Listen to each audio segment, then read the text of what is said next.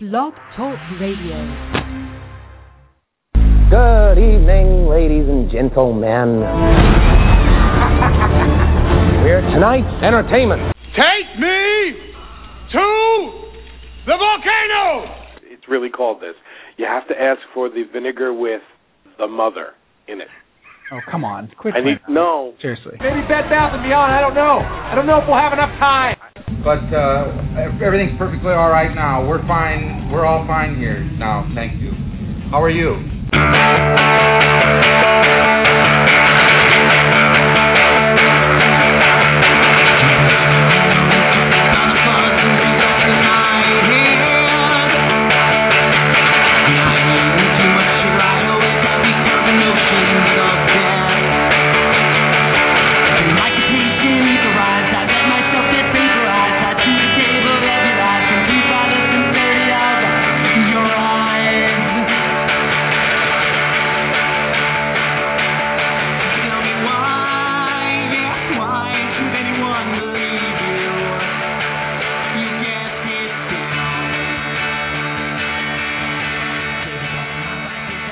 Hello there, and welcome to Ready to Unload with Cal and Sam, Pete RTU podcast number 129.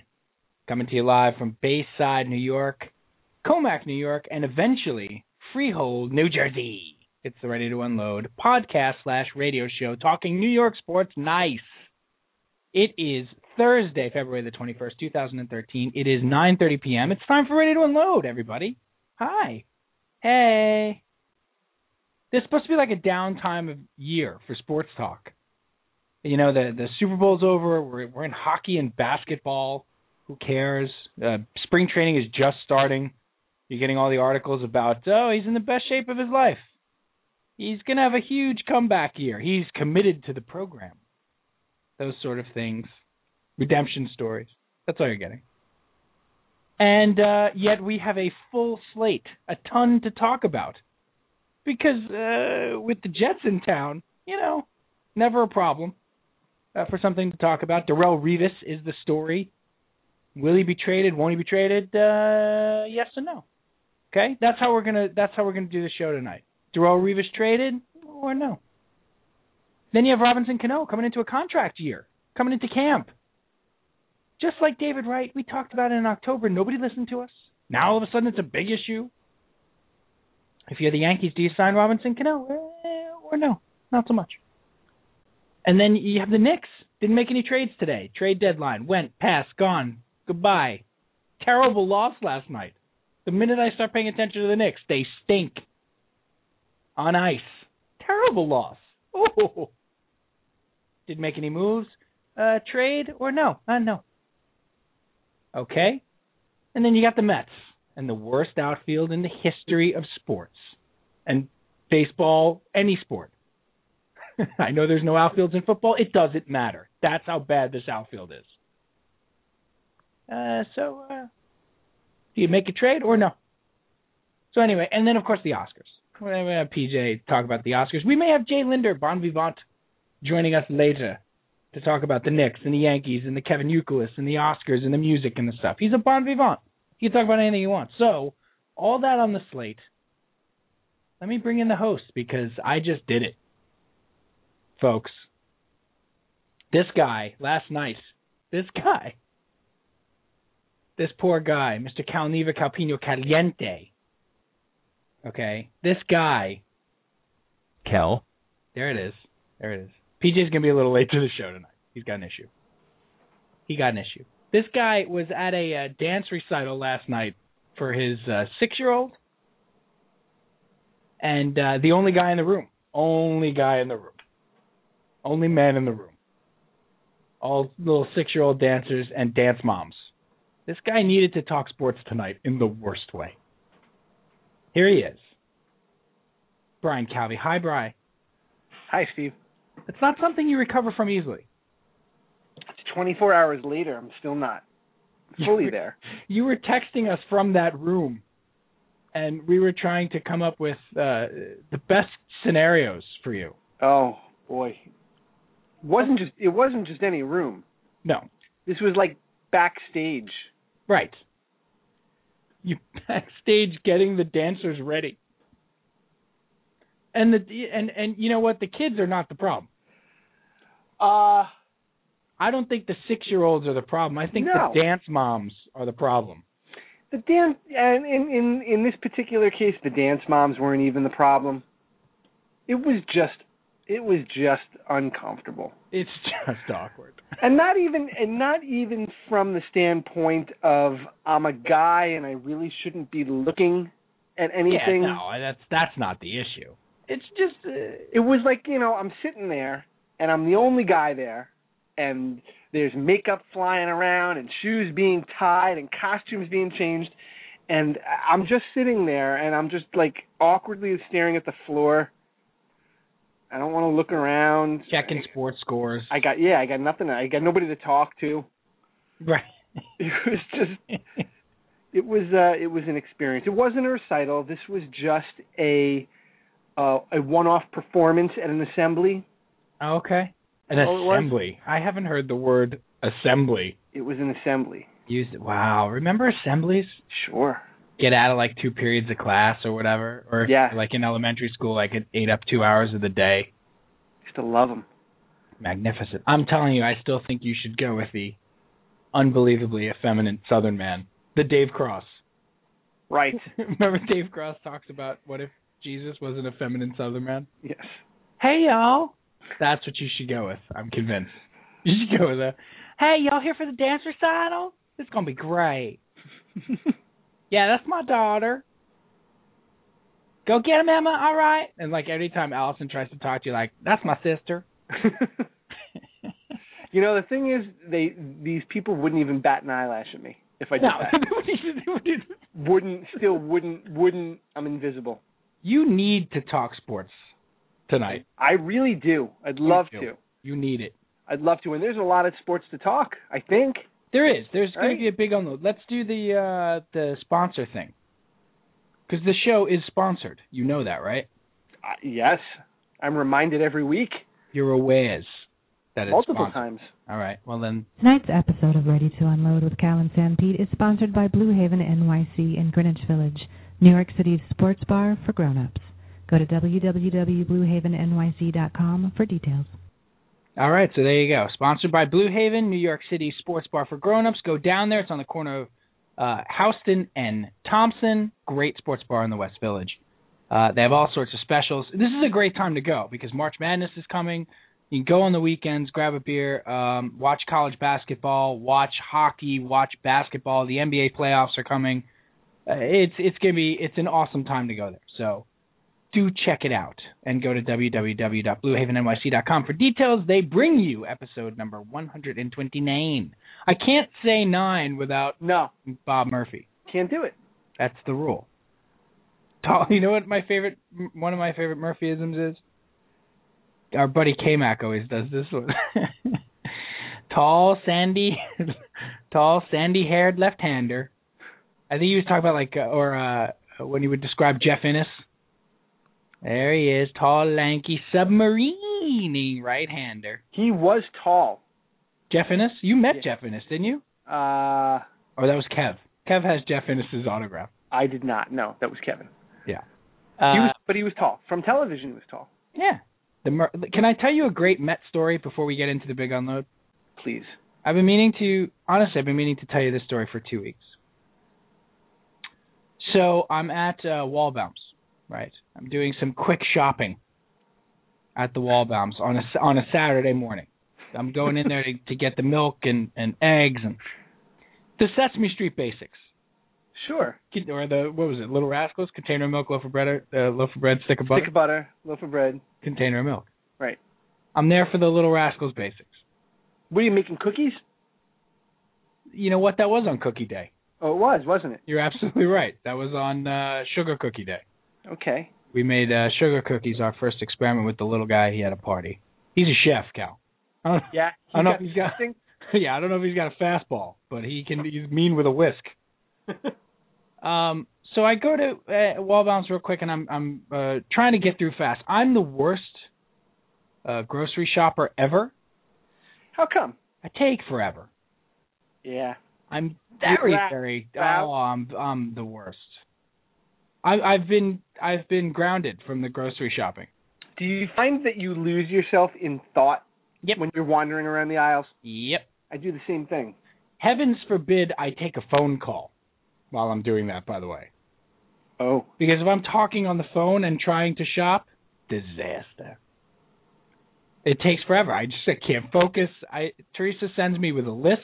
It's very explicit. I've got it right on the phone, you know, shared there in the notes on the iPhone or whatever, and it's very explicit. Very to the point. She does it by aisle. Like she, she like lists she knows Wallbaum's well enough to list it out by aisle. it's almost like a map. Right. But I read every label. Like I'm just and don't ever send me there hungry. That's No, well, I think that's the kiss of death for everybody. that's disaster. That's a three hundred dollar experiment for two people and a two year old. It's a disaster. Do you ever you get like where she puts, I don't know, like peanut butter on the list, and now you're staring at six different brands of peanut butter, and you're like, mm, which one? And I have very I have very uh you know, my own thoughts on which brand I like, which I you know, what Right. I want to do. I'm trying to think of the organization, organization as well, trying to take them into account. God forbid you come back with the wrong brand. You don't want to do that. No, that's especially if you're doing it on a Saturday morning. You're setting the tone for the entire weekend at that point. I just take forever. I'm terrible. So this is to be a quick uh, sortie, a quick run. I'm Oh. in, I'm out. little jaunt to the wall bounds. The Wallbaum's nice. All right. And I decide that I'm going to get uh, some uh, cold cuts. I'm just going to get some uh, some cheese. The little guy likes grilled cheese sandwiches. I'm just going to get a half a pound of Boar's Head American. That's all. From the deli, the From deli the counter. deli counter. That's right. Not the slice, not the individually packed slices. No, no, no. I'm getting cold cuts. I'm gonna go up to the. De- By the way, cold cuts, right? Yeah, what else would they be? Oh, you don't know? What else would they be? Deli meats, my friend. What? Yeah, that's apparently that's uh, uh an East Coast thing. I've heard enough. deli meat. Did you just walk out on the podcast? I just Drops the mic. I have seen enough to know I have seen too much. cold cuts. I, you know, for the for for about the first 18 years of my life, I didn't realize there was a D in there. I thought it was just cold, one word, cold cuts. Absolutely. I, C O L C U Of T S. course. Of course. Cold cuts. I I I may have gone as far to think it was C O L E. Cold cuts. Because if it was a guy, Right. like you know him, he's Cole Cuts. He's he's from the Boar's Head family. He's with the Boar's Heads. All right. So you go. He's from Land Lakes. Yes. So I go. I stop to get some American cheese, some Boar's Head American, yellow American, of course. Right. I mean, what are we, animal? Who who eats white American cheese? I need the dye, Cal. And I have my Met hat on. Hmm. Right. I threw my Met hat on. I wear my I wear a Met hat most weekends. That net hat that you're wearing right One that now. I'm wearing right now. Okay. So I'm at the deli counter. It's early in the morning. It's it's you know we're talking nine o'clock at Walbaum's on Saturday morning. Not very crowded at all. And the woman who is behind the counter, the deli, my cold cut specialist, if you will, is a a classic New York woman. She's rough, She's very rough, weathered. very weathered. She's generously proportioned, and, but she's not ethnic. No. She's not ethnic. She's not Italian. She's not. She's not ethnic. Okay. She's uh, uh s- you know stocky, sort of American looking. And there's a lot of that in New York. You don't have to necessarily. She may have been uh I don't know German. I don't know, but she's not Italian or Jewish or whatever. And she's wearing, of course, wearing a baseball cap as well because she's got a boar's cap, a boar's head cap on, you know, like you do, because you work in the deli. Big gal, probably in her fifties. Um, and she sees my hat. Yeah, can I have uh, half a pound of yellow American? Boar's head yellow American. For someone with that hat, absolutely. This is what she gives me. So I said, Oh, okay. Did you know that they started yesterday? I said, Yeah. I said, you know, the pictures reported and- or the picture no, this this was the cookie day. The pictures were reporting that Monday. right. This past week. Yeah. And she said to me, two weeks from today, there's gonna be a game. did she did she say it like on the sly like that? it was. it was like a wink and a nudge. Like, like don't tell anyone. Right, right across the counter. Two weeks from today, they're going to be playing again. I said, I know. I said, I'm, uh, I'm really excited. You know. And now she's now she's like looking. It, it's almost as if she's looking for the special cheese now. Oh, the cheese. Like maybe I'm getting the Boar's Head American Reserved. Who knows? you know, The cold cut. Right, like whatever, Right. Whatever, whatever there is of Boar's Head American, I'm getting top shelf. Wow. Like I think she started a new Right. lo- Like ah. there was a little bit left on the end. exactly right.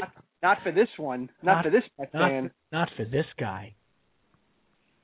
So she says to me, she's she's now she's looking around and she really did go. She really went and started a whole new life. Jeez. And she goes, she comes back, she cuts a few slices and comes back and gives me one Yes. to taste. And she says, Here for my Met fan friend. I got a fresh sliced piece of cheese. American. Was on, on the house. On the arm, Cal. Completely free of charge. For being a Met fan. How often does that happen? It does not happen often. I, I gotta say, in Bayside, it happens more than you think. Okay, but can but I, and and you're going to know the answer to this question. We haven't talked about this. What's the reaction you usually get when you're wearing the Met hat? Let's say It's let's say it wasn't her right. at the deli counter that day. Right. Let's say it was some Weisenheimer guy, you know, that you can you look at and you can just tell by the way he looks he's a Could be a Yankee problem. fan. This could be a problem. Yeah. What's the reaction you get? Oh, they it's- see the it's- Met hat. And what do they say? it's either laughter or I mean, we've talked about when I've had Wesley in Met garb, and every Yankee fan feels the need to say that's child abuse. But this is this was I mean this was a, a fresh piece of freshly sliced cheese, and it was like on it was like here have a slice for my Met fan friend. And I said thanks. I said, I said uh, you know there's so, I, I said something like I, I boy Cal I was taken aback. I said something to the effect of uh, you know what we got to stick together. There's never anything to be embarrassed by. This is going to be a good team soon. And she then she got loud. Then it was no longer between us. It was I'm never embarrassed. And I will never be embarrassed to root for the Mets. I tell you, I almost cried was magnificent. I said to her, I said, now we're having the conversation. She's cutting the rest of the, the American for me. I said, do you go to a lot of games? She said, of course I do. I said, I said, well, maybe I'll see you at the ballpark. And she said, I'll be there, especially when when Harvey's pitching. And Wow. That's how we, that's how we left it. All right, Harvey. Yep, that's how we left it. You know what I got? What a, what an experience. You know what I got this week? That cheese tasted so good, Cal.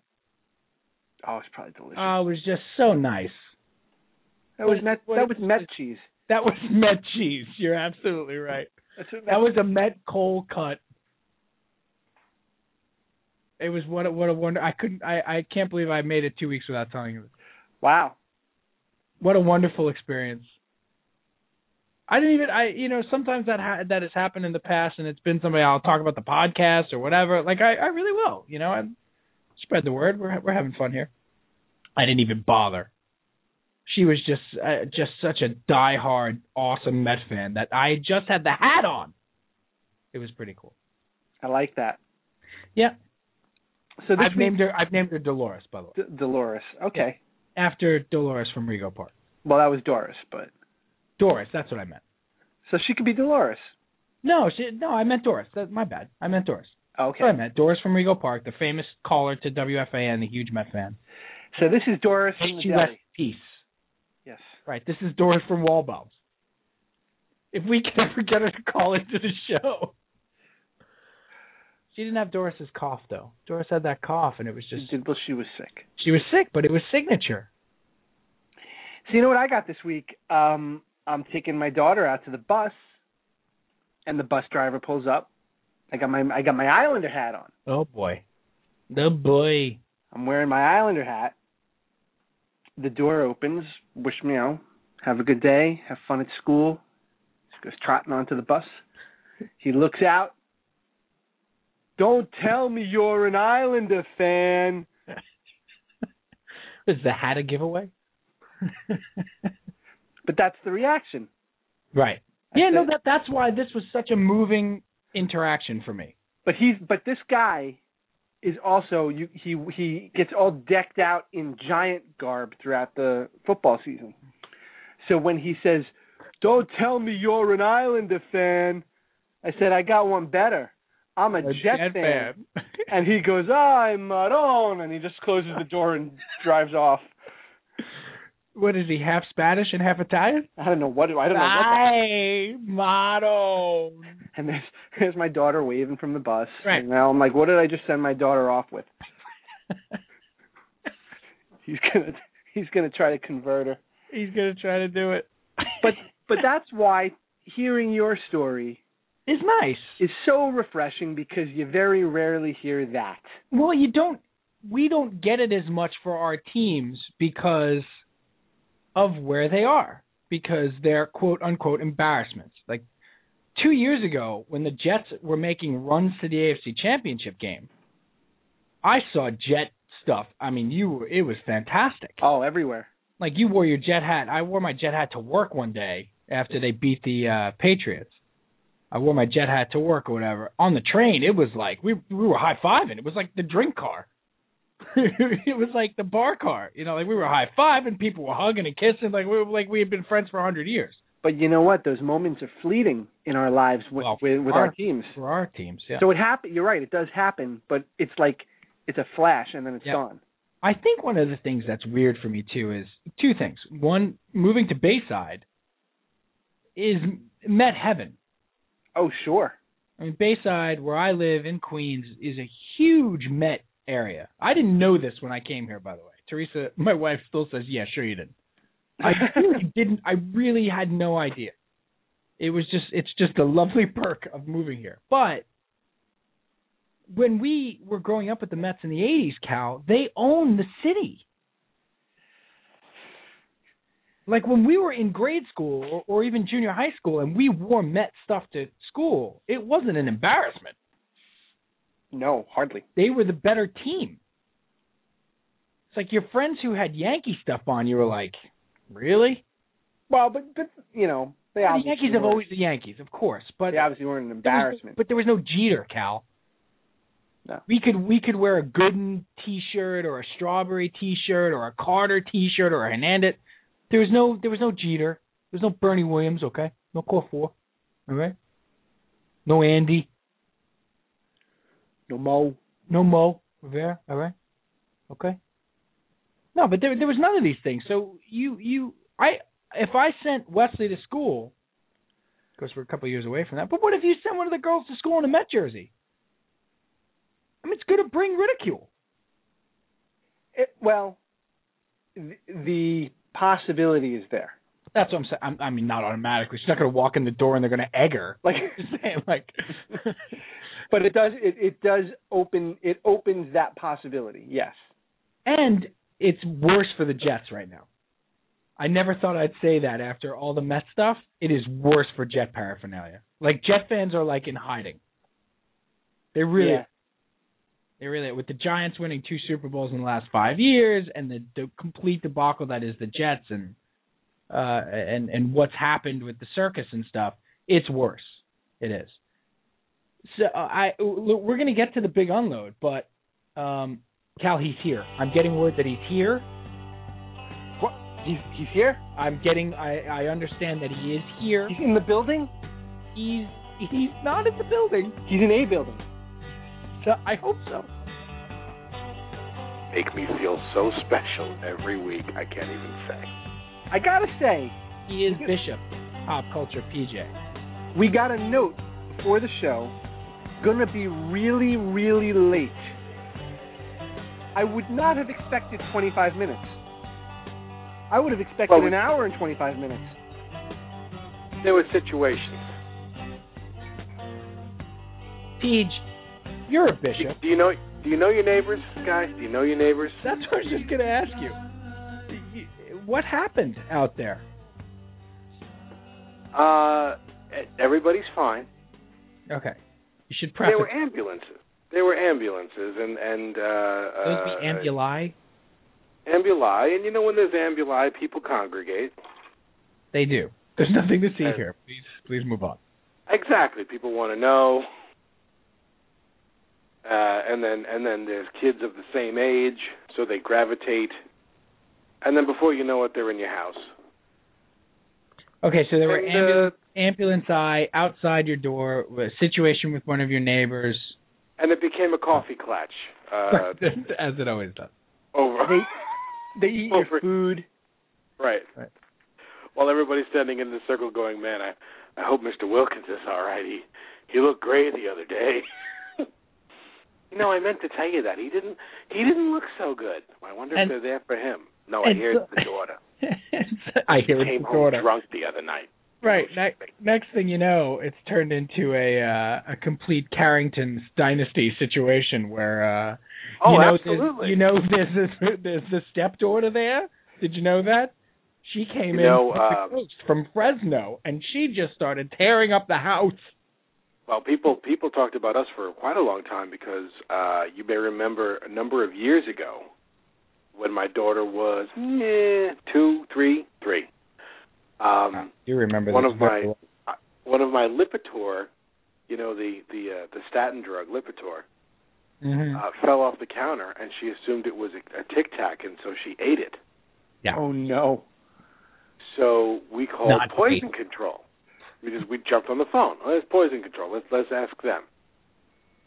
And uh it's protocol around here when you call poison control, they send fire, police, and ambulance. Right. Yeah. Why not? so so that everything descended on our house. And of course that makes people look out the window. And you know, they don't want to get too close. I wanted to ask, but I didn't want to come, you know, in case I didn't know what to ask about you and I knew you were sick and blah. and, also, uh, I- long story have short, when cookies. a kid takes Lipitor, it just causes gas. uh, Oh no. So, we're, is this is this our first PSA of the night? Yeah. The more you know. Thank you, the Don't rainbow. give statins to two-year-olds. The more you know. Just cue, They'll the, be cue, the, partying all night. cue the star rainbow. Hi, I'm Right. PJ from Ready to Unload with Cal and Sampete. Don't let your You know- drugs fall off the counter. Did you know that if you drop a Lipitor and your kid thinks it's a Tic Tac and eats it, it's okay. It's- Just means the farts. right. The more You're probably you better know, off not calling poison control. The Right. neighbors will talk. the neighbors are still talking. Actually, yeah, that's the Six years ago. PSA of it. That's the real public service. Don't bother with poison control. right. Um, well, we're glad to hear everybody's okay, and uh, Mr. Jenkins over there is uh, doing all right. He's all Uh, right. and uh, I, I'm assuming, I assumed uh, that you you probably had a fun load related to the Oscars because Uh, is uh, that this weekend? that's this weekend. Do you not get the interoffice RTU memos or? Listen to me. I live completely inside my head, and my head is trapped inside this house. There are major things going on here this weekend. No. Wow, what's happening? Oh, first of all, th- th- that's happening in the background. You don't even, you don't even have to worry about that. But we got big things All right. so- around here. That there's uh, there's um, an achievement test for the black belt. Someone's receiving their first reconciliation. What? What? Huge. The sacraments going on this weekend. I don't have time to talk about the Oscars. Sacraments? Sacraments. What? What are you talking about? Have you been drinking? They're all they're all Catholic over here. What's wow? How do they feel about the Pope? I have some good. I have some good sports uh, celebrity suggestions for the new Pope. Now that's a fun load. Yeah, we can get to that later, and and for good reason. I thought these out. Wow, what's happening over there? Oh boy, Do you hear the yelling? There's a lot I of do yelling. hear the yelling. Um, they're on, they're- I, I, I did. What is reconciliation? Is that a sacrament? Penance. Oh, penance, confession. confirmation. Confirmation. No, No, confirmation penance. is Oh, like that's right. It's it's it's um it's the confession. cleansing of the soul before you're allowed to receive communion. It's the confession. first right. That's for Danny. Danny's getting that. Danny gets it Uh, all. PJ's getting that. he did, he TJ. did that. Forgive me, Father, for I have sinned. How much time do you have? Right. It's been 26 Let's go years. alphabetical by region. It's been 26 years since my last confession, and man, I have been busy. The I'd like thing to is, when start I- in the Adirondacks and what I did to the Anderson. You're like 1987. That's when you take out the scroll. Father, you're gonna be you're gonna be really pleased. I have this all in an Excel sheet, so no problem. I put this in an Excel chart, so um, you should never have a PowerPoint confession uh, presentation. Well, that's a good band name. PowerPoint confession Yeah, wouldn't you go see them? if they're playing with Sister Shakedown. They're opening. You know who I saw last night? PowerPoint confession. they did three songs about Lipitor. Did they have, did they have a multimedia display? No, that's the irony.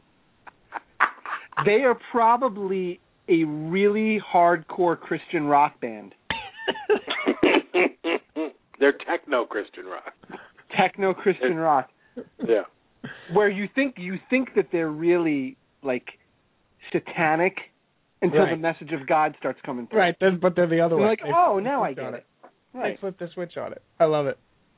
Um. Well, we will we uh, talk reconciliation. You got bla- he's doing the black belt and the confession thing in the same weekend. Four Same hours time. apart. Right. Four hours Same apart. I'm not kidding. Same time. It's the same ceremony, I think. Forgive me, Father. I need to break this board. it's the same ceremony. Boy, that is one progressive Catholic church you have there. That's uh, Yes. Good. Forgive, forgive me, Father. I need to walk on on fire, fi- you know, hot coal. Walk on We, water. we also walk on had a water. scandal out here today too. That'd be We good. had uh, we were on the national news. Uh, a I bunch saw of that. our You had, schools you had a got shut bomb down today scare. with, with bomb scares. Yeah. Cal, bomb scares, Cal. Uh, Freehold? bomb In Freehold, New Jersey. Oh boy. What is happening? Oh, it's, you know, a stupid uh, middle schooler thought it would be hilarious to leave these notes in in bathrooms. That's really all it amounts to. Great job, everybody. Yeah. Ah, well, I'm glad it wasn't. Was it one of the schools with the girls, or, uh, with uh, Danny and Lily, or no? No, they were spared. Oh, okay, good. Well, they, they've had some day between the bomb scares and the ambulances around the house. yeah. They're gonna, they're gonna sleep And, like and babies wait, tonight. one more one more detail, one more detail, and then I'll leave you alone. My wife My wife uh, got her green belt Bobcat. today. got her green belt. Yeah. Shut up. No. So now she's beating people up, Oh, she broke a board. as if your wife wasn't terrifying enough. I know. Cal, you gotta understand, PJ's wife is a rocket scientist, The Literally. real the real kind. right? Yes. Not like the joke. Right. no. rocket scientist. What are you, some sort of rocket scientist? Well, actually, I am. Yeah, actually I am. So as if, as if she was, I mean, she's she's a delight, but as if she wasn't scary enough. Now she's now MI MIT passed on her because she had already learned all of that. she- right. Great. There's And- nothing for you here. right. There's nothing for you. we got MIT. nothing to offer. Listen, Goodwill Hunting. All right, take it somewhere else. Okay. We're not going to let you do that equation on the board. All right. All right, we get it. You're smarter than us. All right, move on. Right. Go pull that crap with Harvard now. Now she's going to be a uh, a taekwondo uh, belt. My goodness. Oh boy. She'll she'll probably be achieving her black belt when Dan gets his second degree, and that's Oh, when. they that's both right. I really forgot there's start like pushing me degrees. around. With, that's right. And then they're really going to start pushing you around. oh boy. Good luck. hey, who wants to bring in firewood? I think that's your job, Dad. Okay. Okay. Pro- You're you're probably right. Who's making dinner? Your job, Dad. Okay. Right. Yeah, yeah, you're probably right. That's that's probably that one's probably on me. Anybody Yeah. gonna clean the table? I think Okay. you are, Dad. Do we really have to keep discussing this? Lily Lily's like in the corner, like filling out, you know, college applications at age twelve. How fast can I get out of this house? oh God. Excellent. Well, good luck. I'll, I'll be interested to hear, I'll be interested to hear later uh, a about the Oscars. B, uh, you know, Peach, we might have Linder on, your boy. You know, Okay. we, we, if Linder does call in, we may just turn over the show to you guys. Because that's Okay, but you see, I don't know anything about the Oscars. That's why I was avoiding it. and well- neither does he, which is just magnificent. That'll be a stimulating conversation.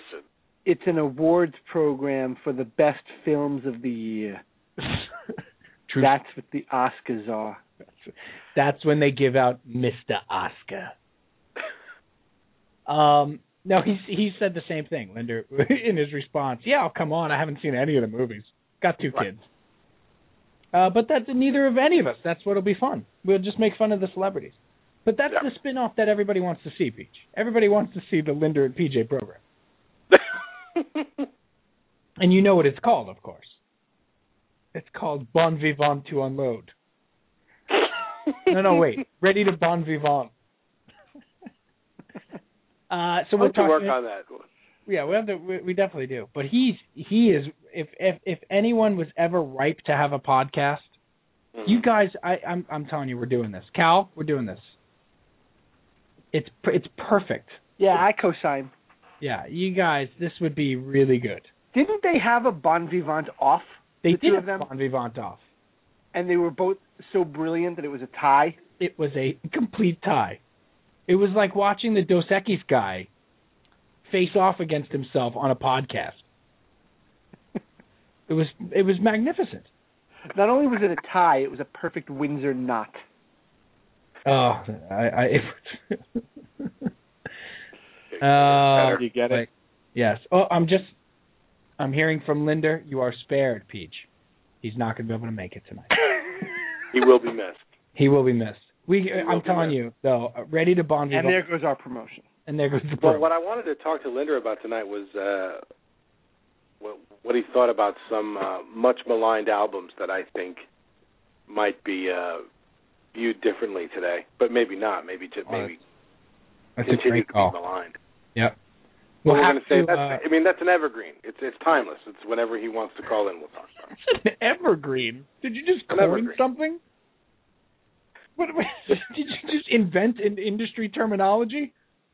Yes, why You not? just you just invented jargon, podcast Yeah. jargon.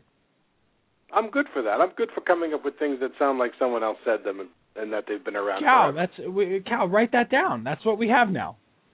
We're gonna. It's an evergreen. The PED conversation that we're going to have with our buddy Nello. That's an evergreen. I wrote that's on an evergreen. We somebody's can have Facebook it any page time. the The other- Mets, the Mets being laughable, evergreen. Ever, it's an evergreen. the Jets being a circus, evergreen. The butt fumble, evergreen. That's an evergreen. I'll try not to say it so annoying. Can I? Can I? Can I? Since we've got PJ here, and before he goes, I've got a pop culture question, Oh boy. and it, it's in your name. I figured you would be the best person to ask. In PJ's name, amen. Can you explain to me? And Steve, feel free to jump in if you know the answer. Okay. What is this Harlem Shake that I keep Oh seeing? wow. There goes the show. There's Rick got away from us. With with the singing and the dancing? I, you know, I um I just I see it all over the place. I don't understand what it is. Is this like a flash mob? It's a phenom. Yeah. It's it's I Yeah. I I gather it's the current phenom. honestly, honestly, I've never seen the original. I've only seen, you know, a group of nuns in shark shoot suits doing Harlem Shake. you know, it's You just don't know I don't what know. it is. I don't know from, from whence it spawned. Steve, anything? I have seen uh, two iterations or interpretations of it. Live? Uh, no, one was on the Daily Show. It was your moment of zen, and it was Stewart doing it with the whole with every one of the uh, the uh, what do you call it? The correspondents, you know, dressed up with the Right. shark skin suits, doing the gospel thing, and he was doing the Harlem Shake. Okay. And I saw a, I think it was David Price or maybe one of the Tampa Bay Rays doing uh doing it while they were taking their pictures. They were doing their like uh, promotional pictures for this season. And it, I it think, might have I been think might have it's been like Ben the Zobrist. Gangnam Style of the moment. It- Wait, wait, wait, Gangnam Style is not of the moment anymore? We're past that Oh, already? What are you No. talking about? Well, it, it, it you know it's it's looking to uh, usurp Gangnam Style, I guess, or maybe All some right. people would be happy if it did. Is it organic or is this uh, carefully orchestrated? To feels forced to me. It's forced. Okay. It feels forced. It's like a Kardashian sighting. It feels forced. Okay. Hey. All right. like, would someone protective of Kim Kardashian? No, no, of a Kardashian, not maybe not Kim. Yeah, not All right. specifically Kim. Robert. Kenny, Kenny Kardashian, Robert Kardashian. Robert Kardashian. Look, you know how I have that series of trading cards for great attorneys. Right. great litigators. The, lit- the litigator series, and uh he's one of the only ones I'm missing. Right. Him and F. Lee Bailey, and you're done. That's right. It's just the OJ series. right. The Johnny Cochran Gold Fleer one that I have is Well, that comes in every pack. no. Yeah, That I hope you that- laminated that. that. took me that took me a long time to get that one. That's uh that's the All Star Johnny Cochran one. He's holding the glove, and it's That's a rare card. Uh, so yeah, you know the the when uh, no, I, I I don't care for the Kardashians. I don't know anything else about this Harlem Shake, Cal. I don't know a thing, but I we're gonna I I feel like we're gonna see it a ton uh, in like baseball and stuff. Like I feel like that's gonna be like a walk off celebration. oh, Why don't Right. you uh, guys do it up at the next Blue Haven? you were definitely doing it. well, by that point, I'm sure it'll it'll have passed. we're gonna do. It'll be we, over. We were all set to do Gingham style at the next Blue Haven. Gingham, really, Gingham. Gingham. What is it?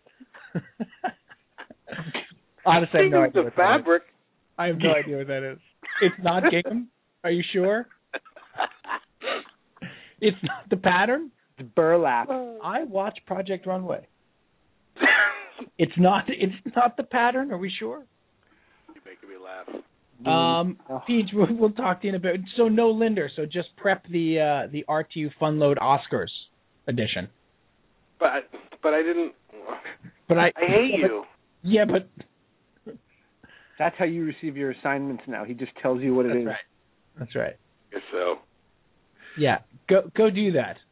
I, I've now turned into your wife and your son. Yeah, go We'll go talk get your on that. sports with your beers, will you please?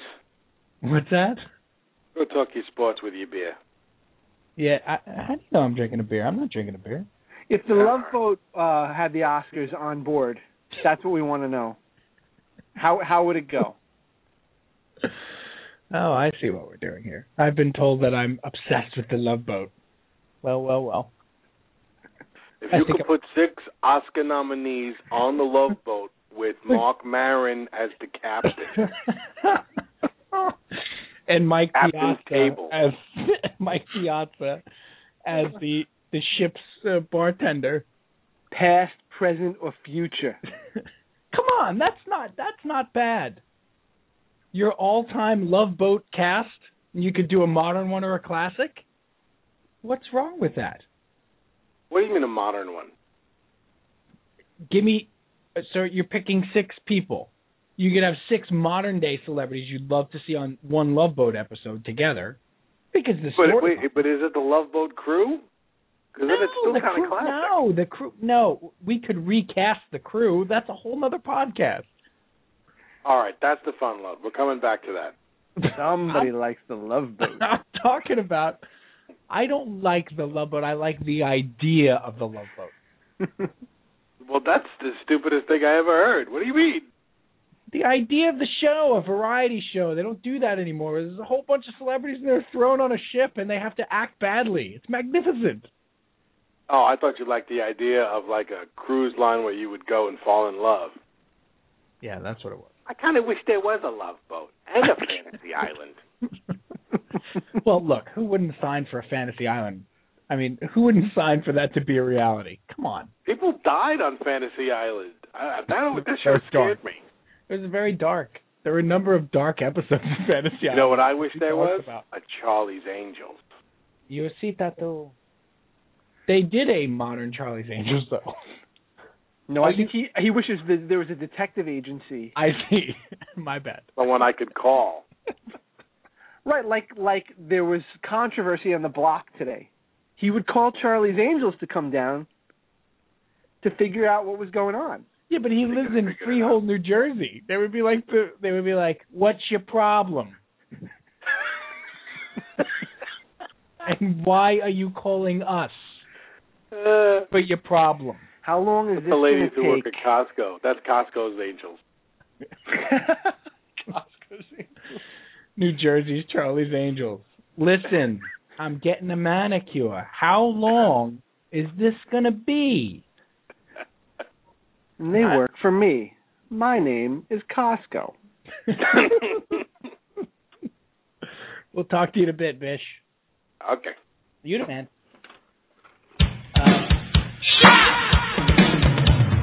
Oh, oh, we still have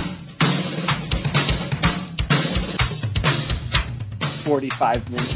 a, a record 45 minutes into the show. We are now ready for the big unload. Now, finally, Whew. Brought to you by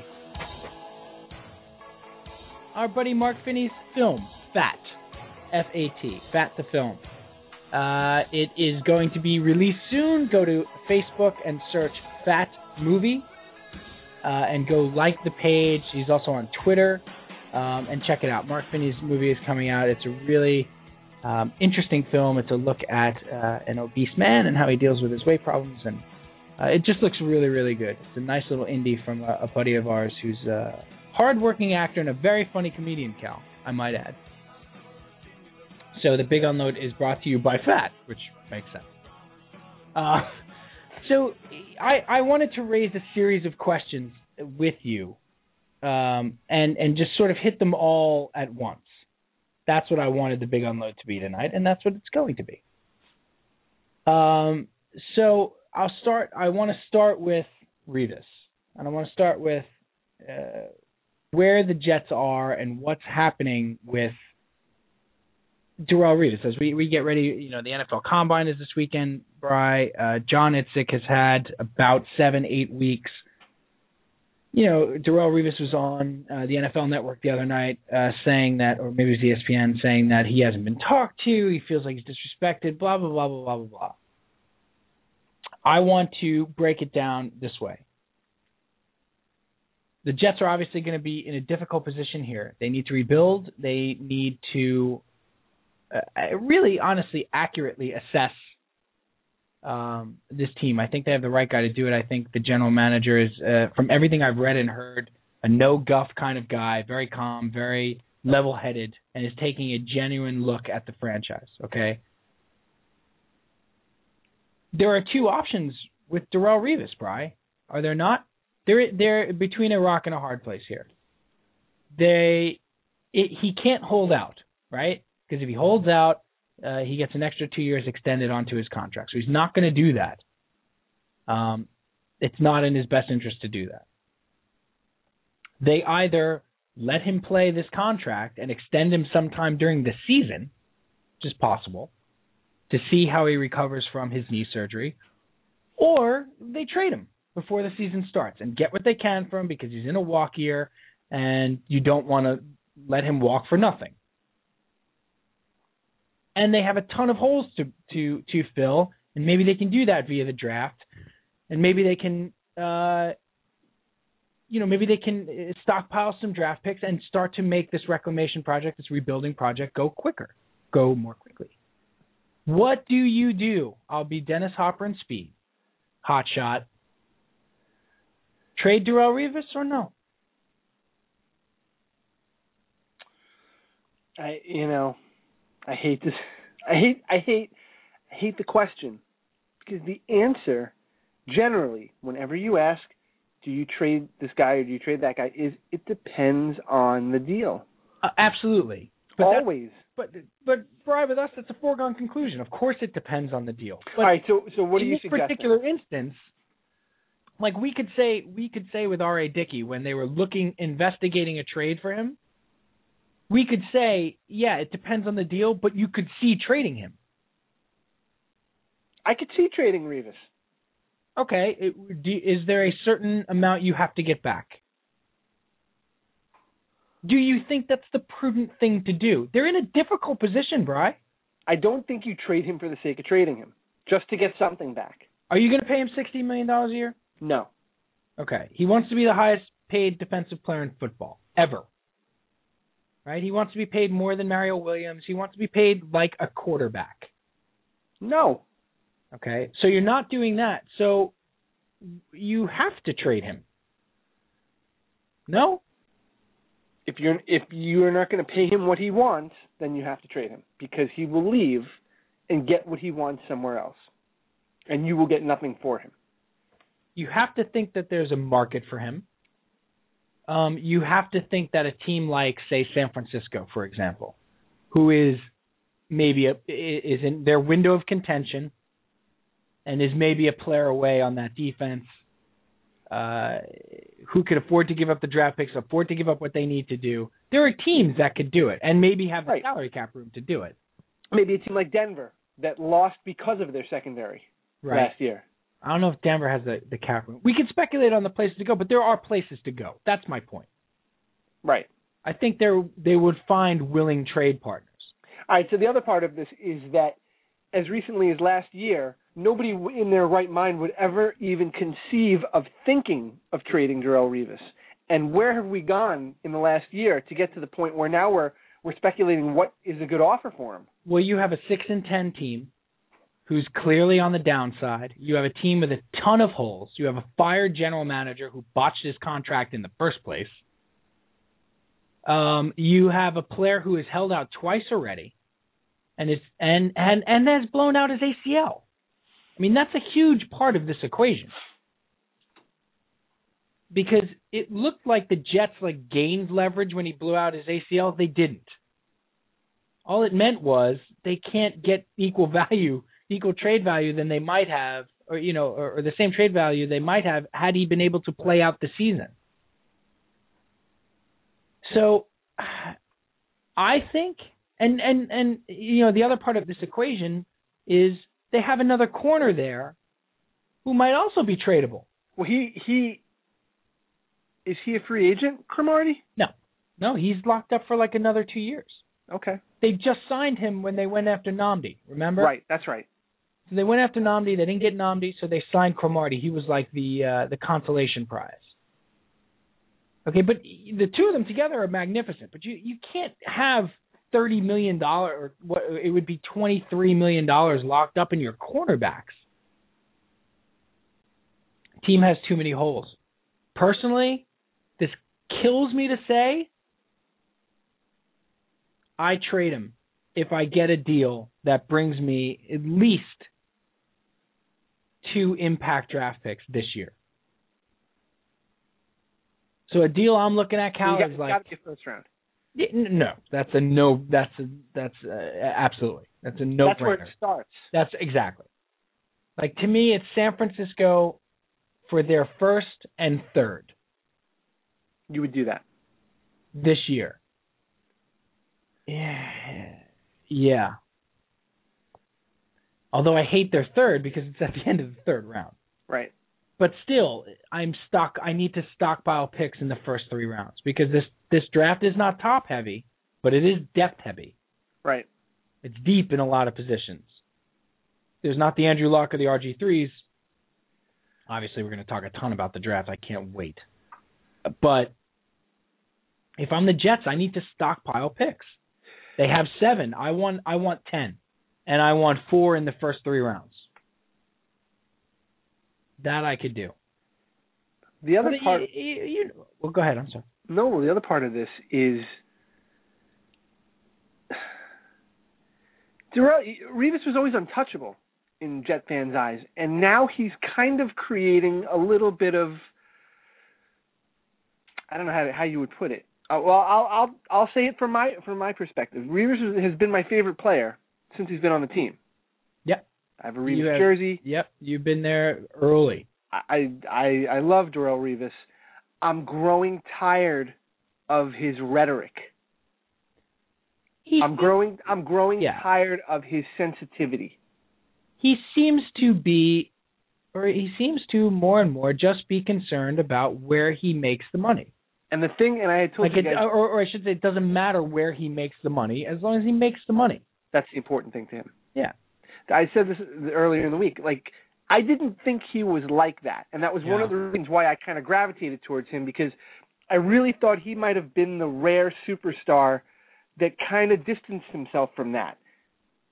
The holdouts withstanding, notwithstanding, I, I really thought that maybe he was different. And I just feel like over the last couple of years, he's proving more and more to be just like the rest of them, yeah. which makes it a little easier for me to okay a trade. No, I'm like I'm the owner. So to Well, I- the owner apparently wants to trade him. yeah, but do we know that? The the coach and the general manager came out today at the combine and said that that's not our intention. Uh, you know, Rex Ryan. I mean, uh, John Itzik spoke today from the combine. Uh, for one, you know, one of the first times as GM of the Jets, and was great. Gave no answers. Uh, was complete, and so was Rex. To be honest with you, I mean, they were trying so desperately to, you know, to to trump up what he was saying into some sort of controversy. And you know, one of the one of the things that uh, they they sort of harped on was, well, he said that they're not going to trade Darrell Revis, but they could. Well, yeah, why wouldn't he? Well, I mean, why wouldn't he say that? Because what if they do trade Darrell Revis? What if they just, they get blown away with an offer and they decide to trade him? Then he's going to be on record as saying there's no way we're trading him. Like I don't understand why certain coaches and or management in this town get blamed for covering their ass. I, I I don't I don't understand why there's a double standard for for certain for certain you know uh, uh, front office people and or management you know and or coaches in this uh, uh, or managers in this town. He said, I, I look, we haven't had conversations about trading Darrell Revis. I don't think we will trade Darrell Revis, but I can't rule out anything. What's wrong with that? What do you expect him to say? Especially with this team, the way that it currently is, Exactly. nothing should be off the table. Nothing should be off the table. Exactly. It's There's- fine if that's what he wants to say. There's too much work to be. I, I again, I, you know, this is not me trying to sugarcoat Rex Ryan's statements today. First of all, the press conference wasn't covered by Jets.com, which was nice. Nice change of pace. Good job. You don't need to stream live every time Rex Ryan speaks. You don't. In fact, I'd prefer you didn't. The Giants don't do that. There's no need. Well, during the season, No, I like the press conferences during the season. Don't get me wrong. I watch every one of them. I'm talking about in the combine in February. I don't need to have that press conference streamed. no, that's I'm just good. fodder. I'm good. Exactly. That's all it is. So, you know, and and this is not me sugarcoating it, Brian. I didn't have a problem with anything he said today. He seemed toned down. He said that Mark Sanchez absolutely does not have the starting job. His quote was, "There's going to be an open competition at that position." Well, Rex, are you ready to give the job? Are you ready to Tim Tebow? There were 13 Tebow questions. Are you ready to? I think uh, there's going to be competition at every position, and there's going to be competition at that position. That's what he said. Period. Are you not ready to name Mark the starter? There's going to be competition at that position. Said it like four times. Uh, good. That's the second most important decision of the offseason for the Jets, as far as I'm concerned. Who is that competition? And how does Mark Sanchez respond to hopefully, for the first time in his career, having genuine competition for his job anywhere, anywhere, college or pro. That's right? So anyway, last So thing these on are- Rebus, and then I have another uh, another question. Go ahead. Do you your gut feeling right now, today, February twenty first? Do they trade him? I know it depends on the deal, but let's say it's the it's a good deal. Do you think they hesitate to pull the trigger, or do you think that's the mode that they go into? I think they would trade him. You think they would? Yeah, I I think so. That's what I. That's what. That's what I'm curious about. I think they would too, Bry, and I think the amazing thing about that is exactly what you said. Even as as recently as last year, there's no chance they would have traded him, and now it's thinkable. And then of course this like little Twitter war that he had with Richard Sherman is just awesome. That was funny. Oh, it's great. But you know what? He he, he kind of gained He- back some of the people that he lost with his statements earlier in the week. Yep. And he backed off, not backed off it, but he just said today in response to it, because Richard Sherman went on like NFL AM and E ESPN. Like, dude, shut up. Enough. Go look at 2009, please. Please. Please. Yeah, it's he, it's it's it's very easy to talk like that when the guy was out for the whole season. And exactly. Like And I- now, this is when he's going to choose to. Right. And I've said this to get your picks up.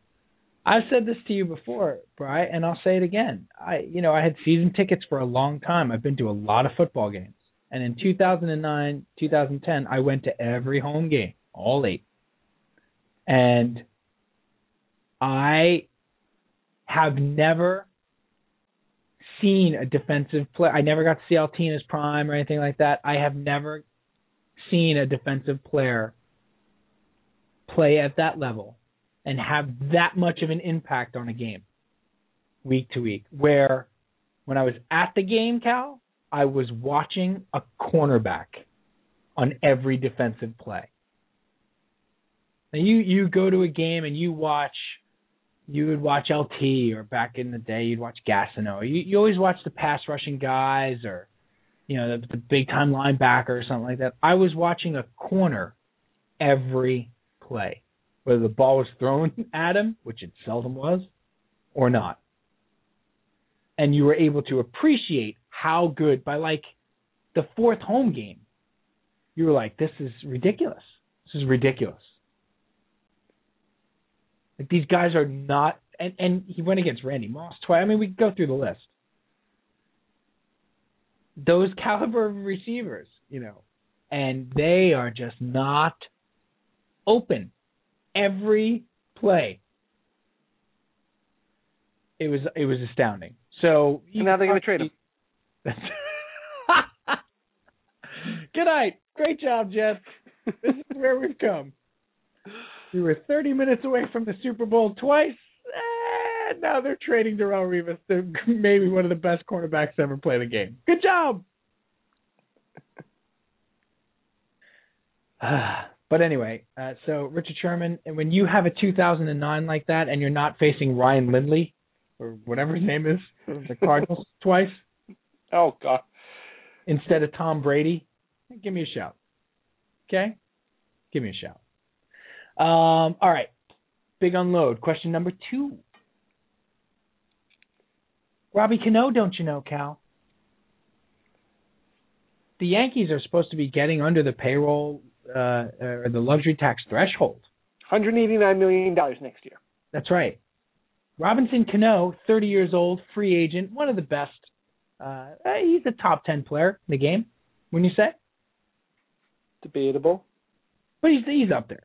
He's the best second baseman in the game, He's the best second baseman in the game by Okay. far. and, and that's a position of scarcity. We said from about September, you and I have been talking about why he was not being treated the same way as David Wright. That it was vital that the Yankees had to sign him coming into a contract uh, contract year and extend him. Why why is this? Why now all of a sudden are people suddenly waking up that Robinson Cano's in a contract year, and he's going to need an extension? And why was it not a some sort of uh, uh, statement and indictment of the Yankees that they didn't sign him to a to a eight year extension for 160 million dollars? How is that not an indictment of their finances? It's weird. It was very quiet on the Cano front this winter.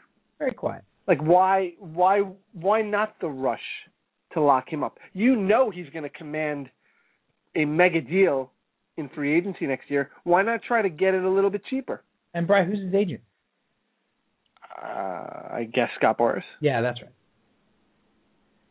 Hmm. Who you know always gives a hometown discount. Right. Yeah. He's he's proven time and again Yeah, he's he is definitely. he's going to play fair. You're going to get a good deal. You're, gonna, going to get a good deal. you're going to walk away from negotiations feeling good about yourself. Yep. I I picture walking away from a Scott Boris negotiation as like a GM feeling like like man, I need a shower. Like, how did I wind up with this car? I feel violated. Why am I in a Fiat? What the hell happened? How many GMs have walked out of negotiations with him? Like, what just what just happened in there? Right. Did I just give somebody ten years and a hundred and ninety million dollars? What just happened? Please tell me I told him no when he asked for six years and forty eight million dollars. Why is this pig with me? How did how did this happen? How did this happen? Man, that Yeah. guy that guy's good. He's very good. I guarantee you, GMs do not feel good about themselves when they leave a negotiation with him. No. So uh, nothing said until like, I mean, there was an article here or there. Sherman had an article. Yeah, Yeah, you got to same. lock him up. But this was like a a statement on the Mets, David Wright.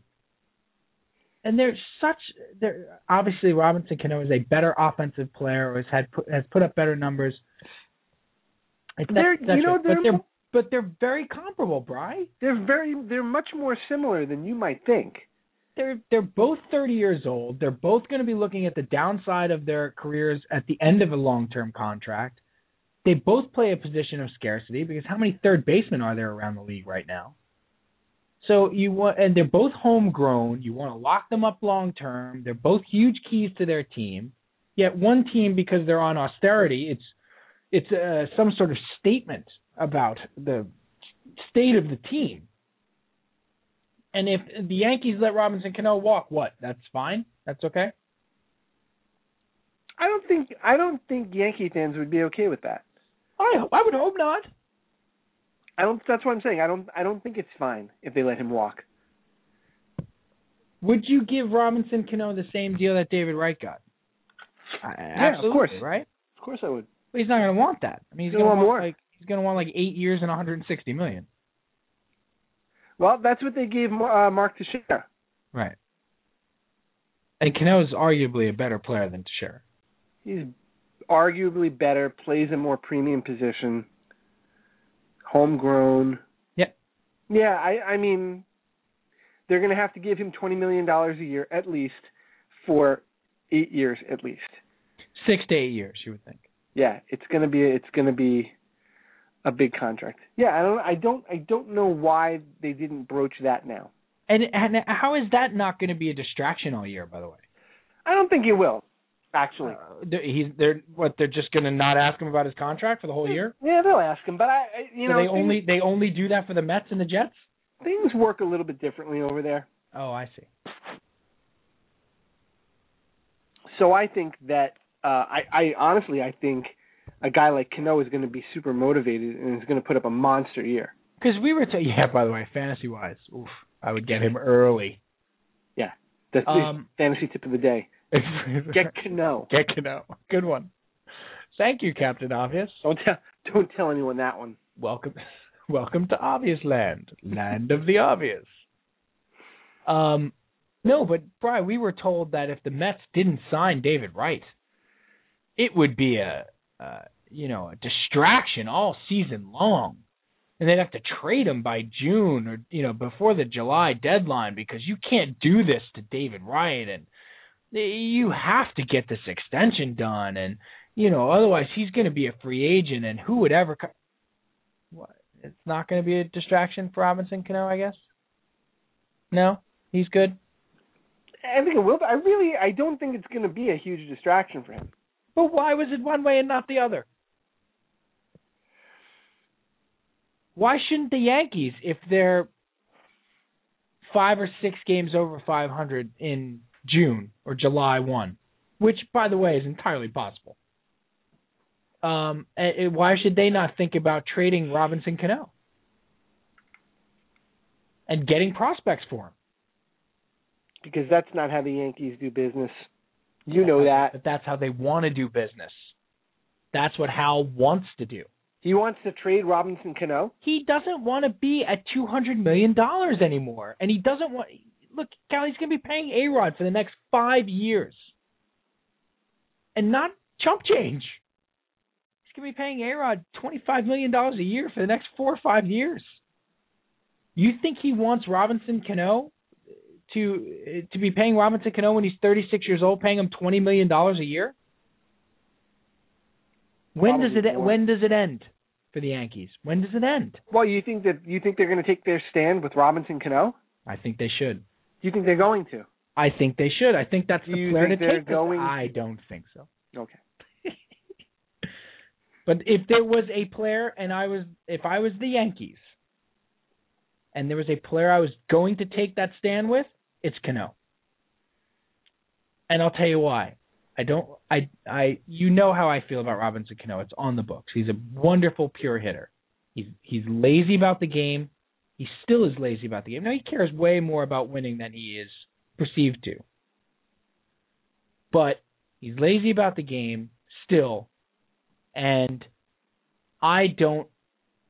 I concern myself with what he is physically at 35.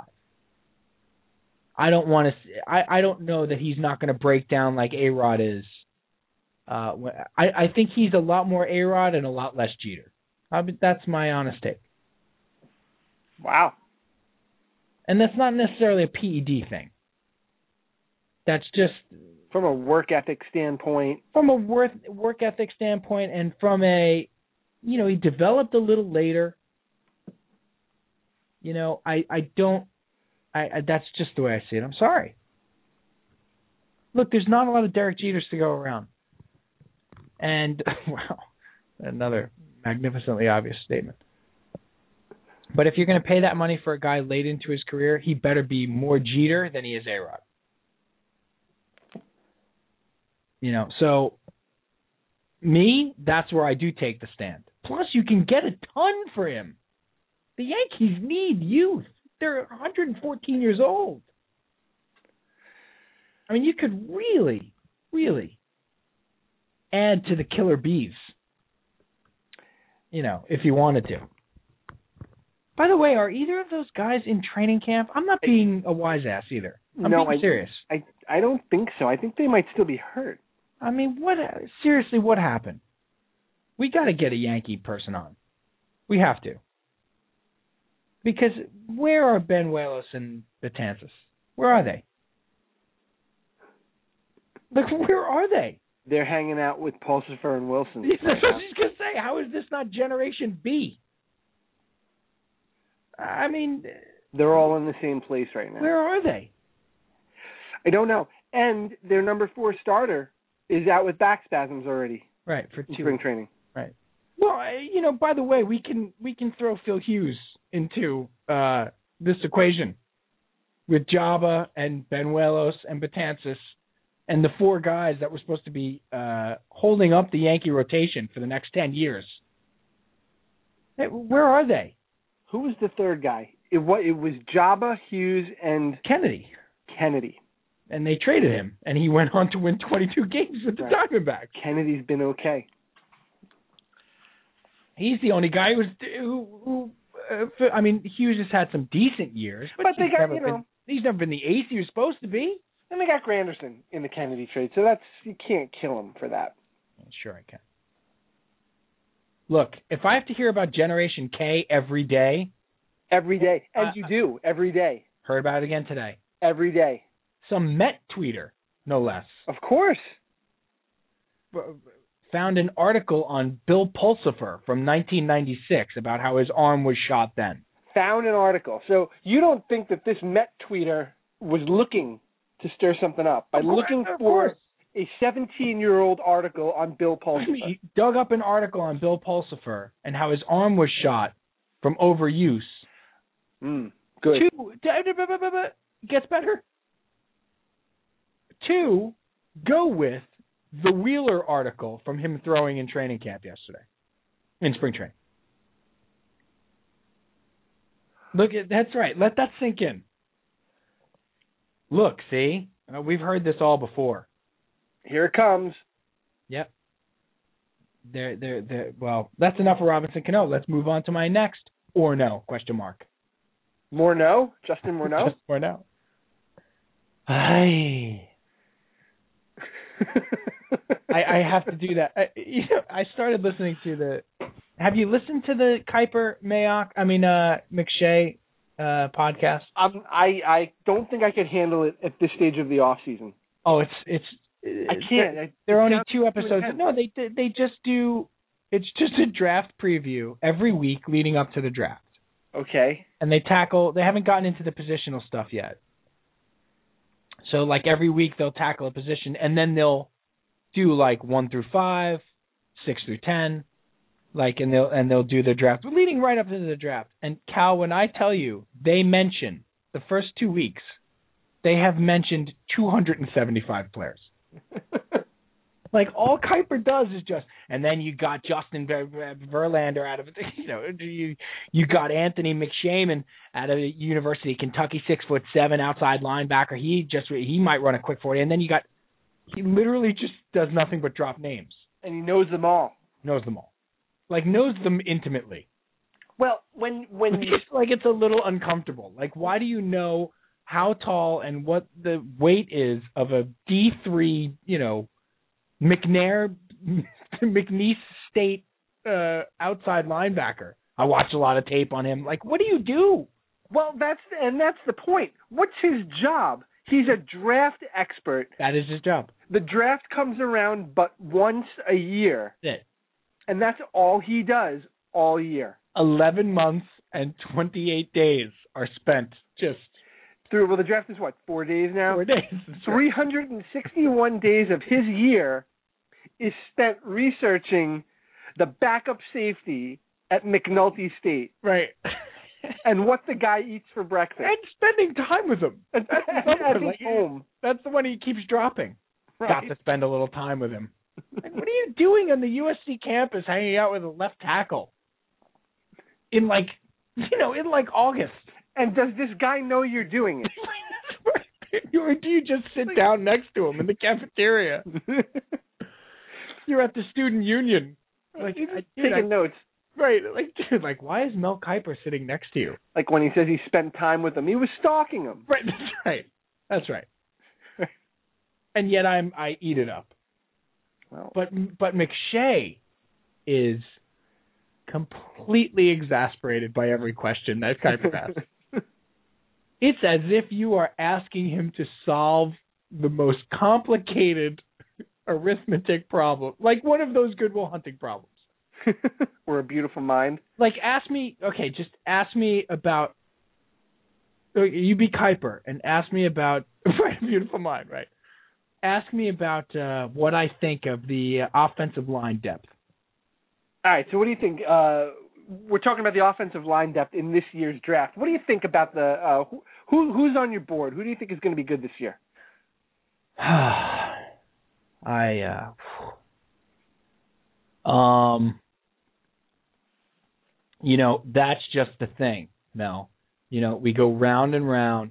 I just watched 37 hours of tape on uh on DJ Fluker, uh the the uh tackle and I I mean, I just I can't it's going to be hard to uh, predict where he could go. A lot of teams don't think he's a first round pick. He is. like, I'll tell I'll tell you what. Let's let's move on. We'll get back to that. How about the fullbacks, Todd? What do you think the fullbacks are going to look like this year? ah. you know, it's tough. I've been talking about the fullbacks. We've talked about the fullbacks a lot. I, look, I get a ton of email.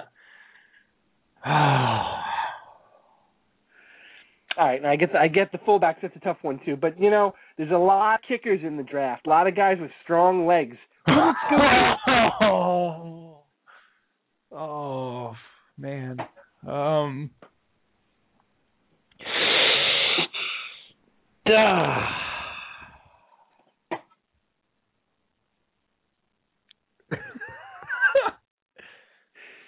That's what it's like.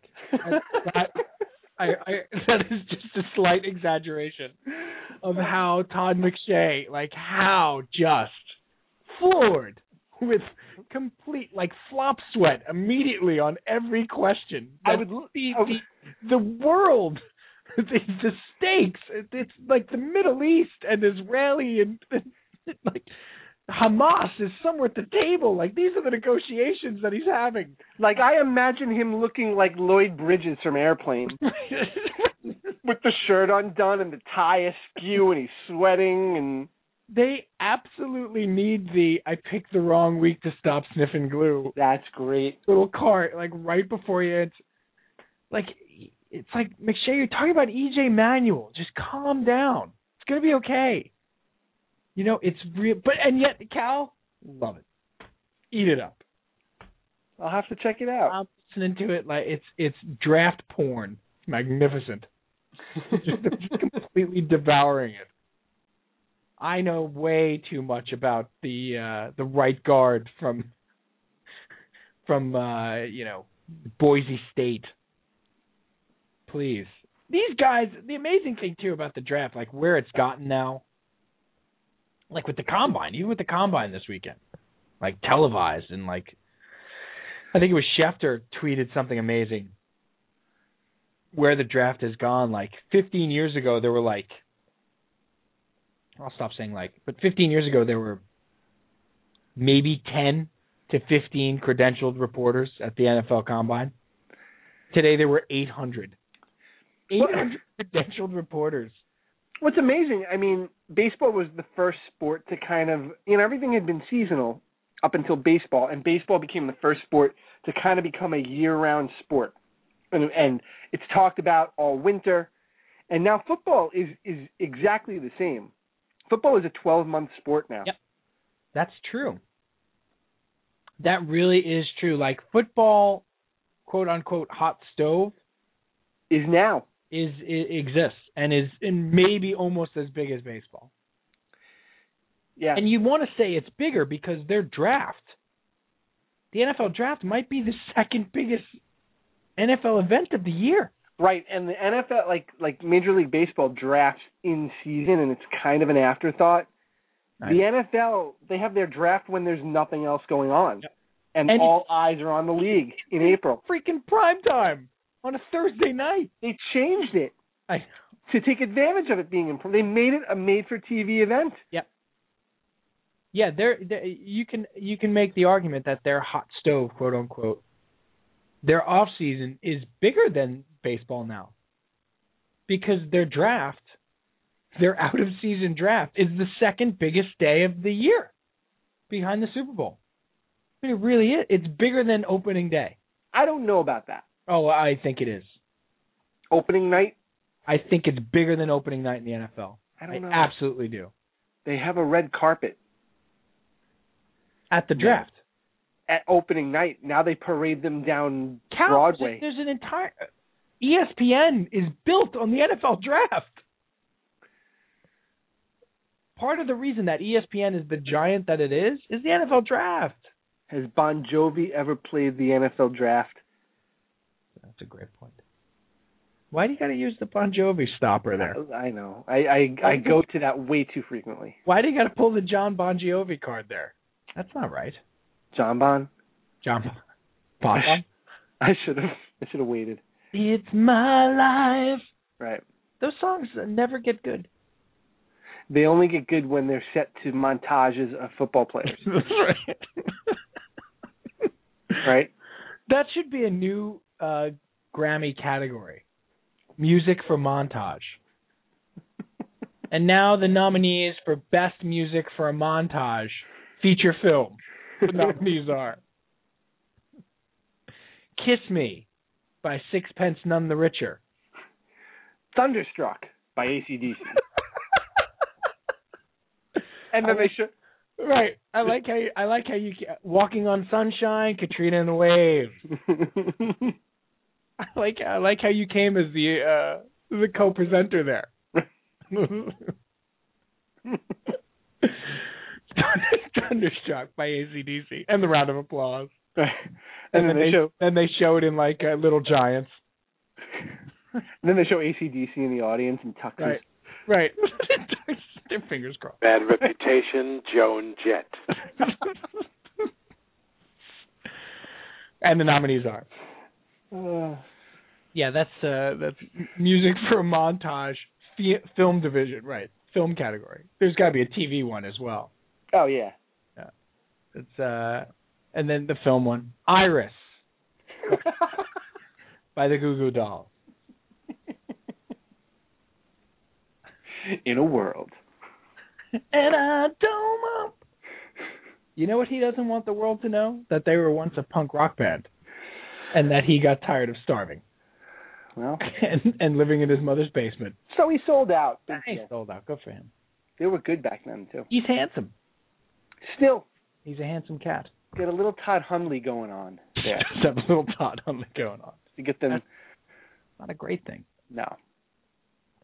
No one. I don't even think Todd Hunley should have a little Todd Hunley going on anymore. Oh, well, you know, I wonder where Todd Hundley is these days. Probably drinking. We're we're due for like an like an E60 on Todd Hundley. Either Like, that, or we're due for a blotter report on Todd Hunley. Whatever happened to him, he never he never comes back to these Met events. Nope. It's almost as if they want to erase the PED legend that is Todd Hunley Could be. and his forty. It, it's almost like he never hit forty home runs as a catcher and had the and had Except the the record. single season record for a catcher for home runs that Piazza tied, never broke. That's right. Um, yeah, where is Todd Huntley? I wonder. I don't know, but we could certainly put together a montage of some of his greatest moments with perhaps, oh, I don't know, a little white lion, Katrina and the waves. Katrina and the Waves, in three movies in the 80s. Can you name those three movies That the song was in. that, that used in a montage sequence in three 80s movies? It's got to be more than three. It's but three prominent. Big. No, is it in Big? I don't. It could be. I don't know. It's not in Big. Um. Come on now. You're better than this. I know, I can see it too. In the 80s or the 90s? I believe they're all 80s. PJ, feel free to help out. Yeah, PJ should jump. But PJ knows the answer to this, though. He uh, he has to know the answer. He's, that's why he's being quiet. Three movies. Come on, there's a couple of obvious. The the the, the third one is is sort of tricky. Two of them you're going to be like, oh, of course, It's in the movie or it's in the trailer? used in the movie in a montage sequence. Ferris Bueller? PJ, seriously, jump in here because Cal's head's about to explode. I don't why am I having a hard time with this? I'll give you a hint. One of them is a Michael J. Fox movie. The Cool. internet lists 36 films that have Walking on Sunshine in it. Oh, I don't doubt it, but I'm looking for three big ones in the 80s. Does do any of them involve a monkey? Strangely, all of them involve a monkey. They do, don't they? Come on, Michael J. Fox, 80s movie. Not Back to the Future, No, not Teen Wolf. nope. Uh oh, oh, the one with the money. yes. What's uh Come on. Bright Lights Big City? No. No. That, No, it movie, looks- that movie's dark. It's a little darker. The other one. You know I- right? Where he's Yes. what's it called? Helen- Opportunity Knocks? Helen Slater, Yeah. Secret of My Success? Secret, of My Success. That's right. That's one. Okay. The other Keep one, Talking. Luke Who's Talking. That's right. I thought you said Sadie Hawkins. Sadie Hawkins Day. Sadie Hawkins. That's the Richard uh, Dawkins. that's the the Zemeckis film that was never released. Sadie Hawkins, Hawkins Day. Day? Yeah. That's like Hawkins Day. um. That's like all those movies that they, those romantic comedies that they do, like Valentine's Day and Right. New Year's Eve, there was the one for Sadie Hawkins. Sadie Hawkins Day. Arbor Day. Hawkins Day. Will Anne Hathaway finally get the guts to ask out Christian Bale? I'm walking on sunshine. and plant a tree. Arbor Day. This this this spring from Universal Pictures. Um and then the third one is difficult. Why? 'Cause Third it's a drama. Because you no, it's it's you just don't think of it. Weekend at Bernie's. No, but it's probably in there. It, it, well, he's probably reading from the 36 that it does. Are have. you reading from the 36? I uh it's uh it's about last night. What about last night? No, no. That movie's dirty. The movie about last. Uh, th- that song was in that movie. Yes. Based on the play Sexual Perversity in Chicago by David Mamet. Ah, a Some- good movie. Somebody's a theater geek. That was a good movie. Yes. Very good movie. But Walking on Sunshine is in there. So I, I think, actually, I think Walking on Sunshine would get a Lifetime Achievement Award in the Grammy, the uh, the Grammy category of uh, music for montage. Let's bring up Katrina and the Waves. Lifetime Achievement Award. That's the Lifetime Achievement Award for uh, montage music. Uh, Peach, it's it's eleven. We have one more sports thing to talk about, and then are you ready for the Grammy thing? the Grammy. I mean, uh, the Oscar thing. I'll be right. you're really throwing him off. I, I, you know what? I'm obsessed with the Grammys, which I hate. I have no Oscar piece. I'm not sure why you keep saying this. Because you, how do you not love the Oscars? I could sooner give you a recipe that involves onions than I could a piece on the Oscars. We'll take that. Like an Oscar snack involving onions, Ooh, the Oscar blooming onion. like for your for your Oscar parties. well, let's do that. why, why are we not doing the Oscar menu? We talk about the Super Bowl tailgating menu. Let's do the Oscar one. Would that be I a, tried to uh, talk a- about Super Bowl traditions, and you made fun of me. would that be a Russell Crowe bloomin' Oscar onion? Oh, 'cause it's Australian. Yeah. No. No good. Uh, last sports thing, Cal. Um, the Mets outfield. The worst in the history. There was a Grantland article you sent to me. Um, it really was uh, the worst kind of tripe Trolling. crap sort of internet. Uh, This is when Grantland annoys me. Like there's a ton of stuff on Grantland that's great, and and I'm not just saying this because I'm a Met fan. It just it tried this article about the Mets outfield being the worst unit in professional sports and maybe in the history of the game. In I the get- history of people, Right, and I get the overstatement, and I get it's ha ha ha, it's funny they suck, blah blah blah blah blah. The the problem with the article to me was what it's what it. First of all, it used like lame, ridiculous, stupid references, which is you just, if you want to be Bill Simmons because you work for him, then just do it. You know, or at least have solid references. But the other part of the problem was it it presupposed the two things that are driving me crazy right now. One is um, you can't rebuild in New York. That because they're the New York Mets and they're in the New York market, they should never have an outfield like this. It's ridiculous. It's rid- Why?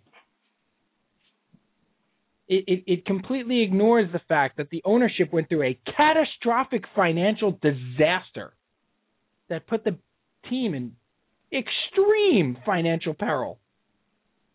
And I'm pretty sure if the Madoff situation didn't exist, eh, they probably wouldn't have had to bloodlet $52 million from the payroll.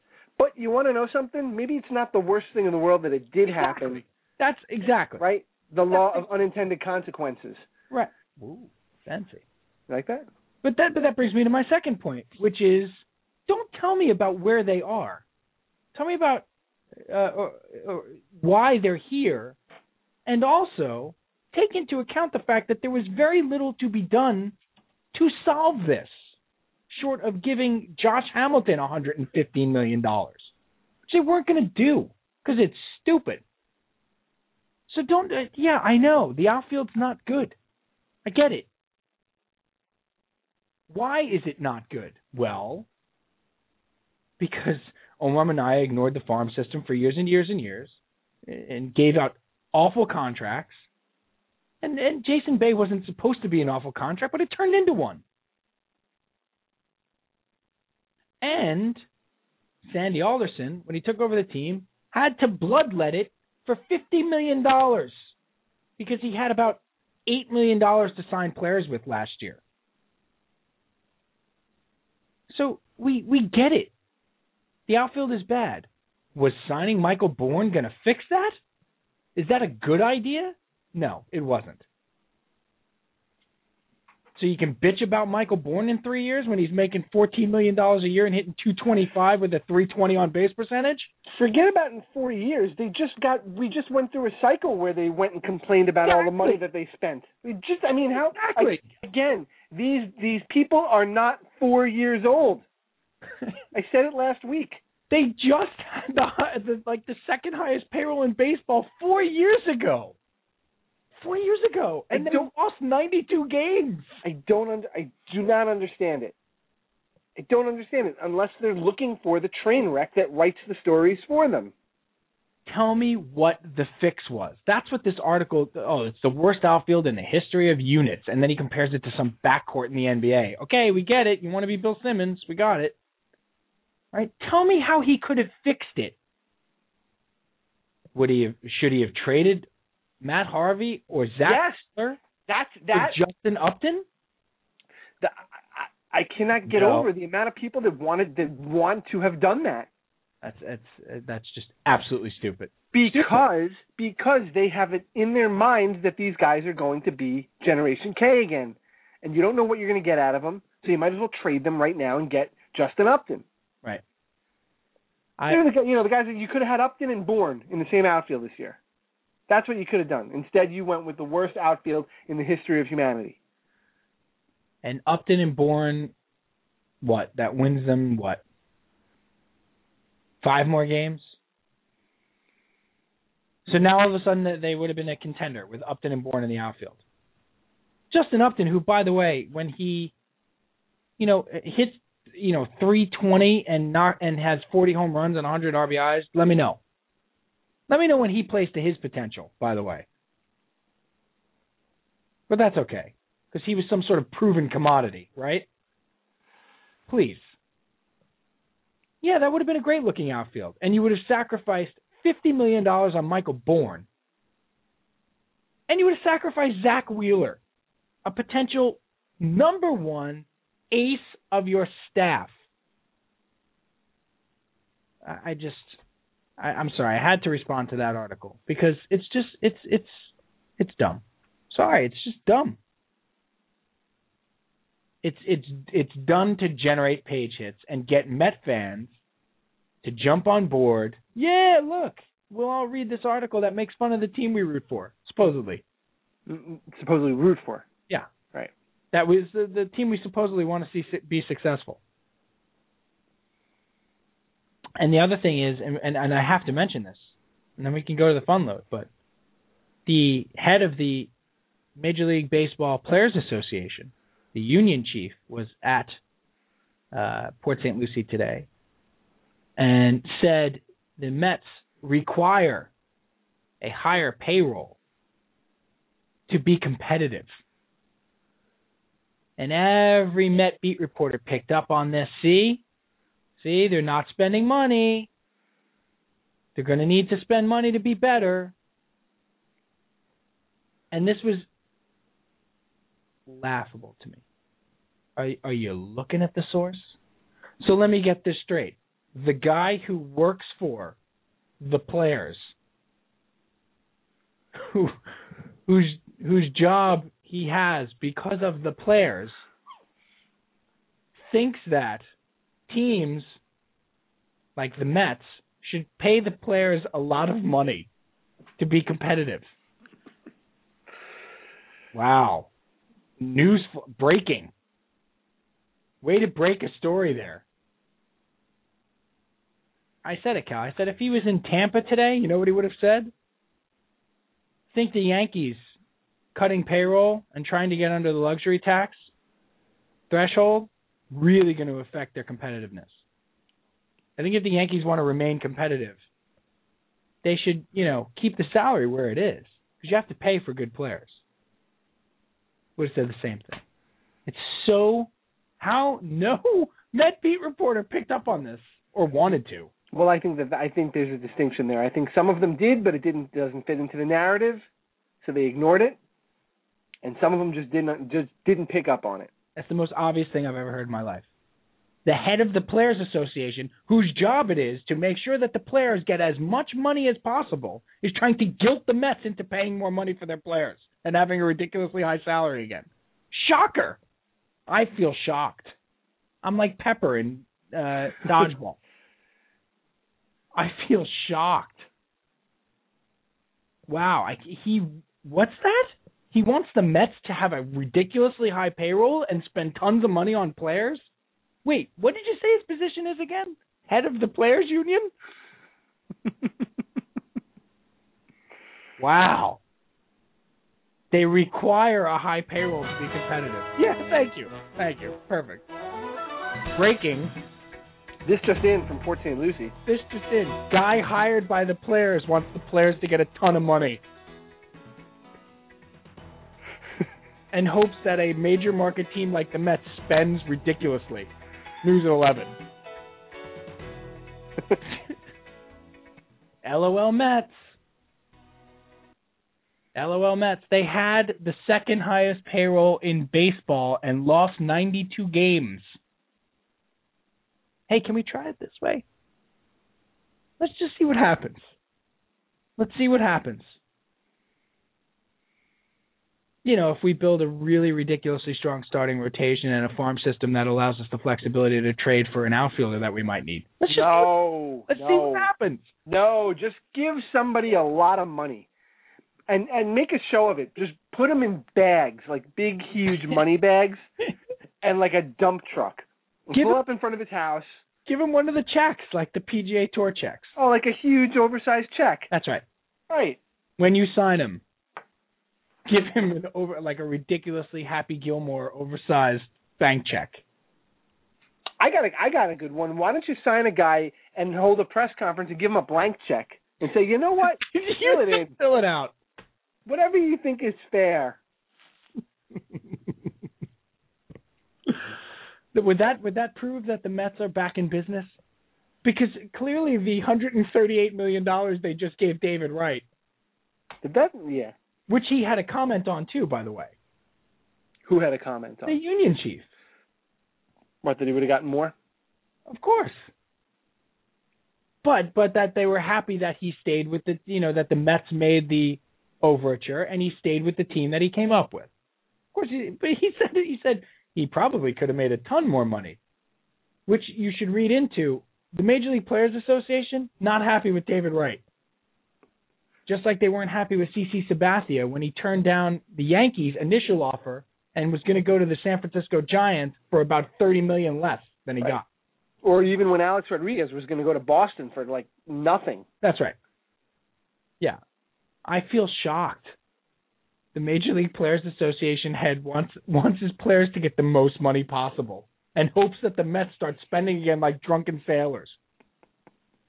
Oh, my God, I mean, I hate to I hate to do it, but we're right now, Bry, we're on the opposite of the of most Met fans like most Met fans right now are Beningo, or or you know the "Woe is me," "LOL Mets" like is so prevalent, and we're like, like I'm I'm I'm sitting here and I'm railing against this and stuff. I'm railing in favor of positivity in the Mets, and we're like the complete opposite of everybody else. We're like really on the other side. I don't want- I, I'm not looking for a pat on the back either. I'm I don't have pom poms No, out. no, no. no. I 'Cause it- hate the Wilpons. I still wish they would sell the team tomorrow. That's not the point. The point is always kill them for what you're supposed to kill them for. don't kill the team for everything that they do.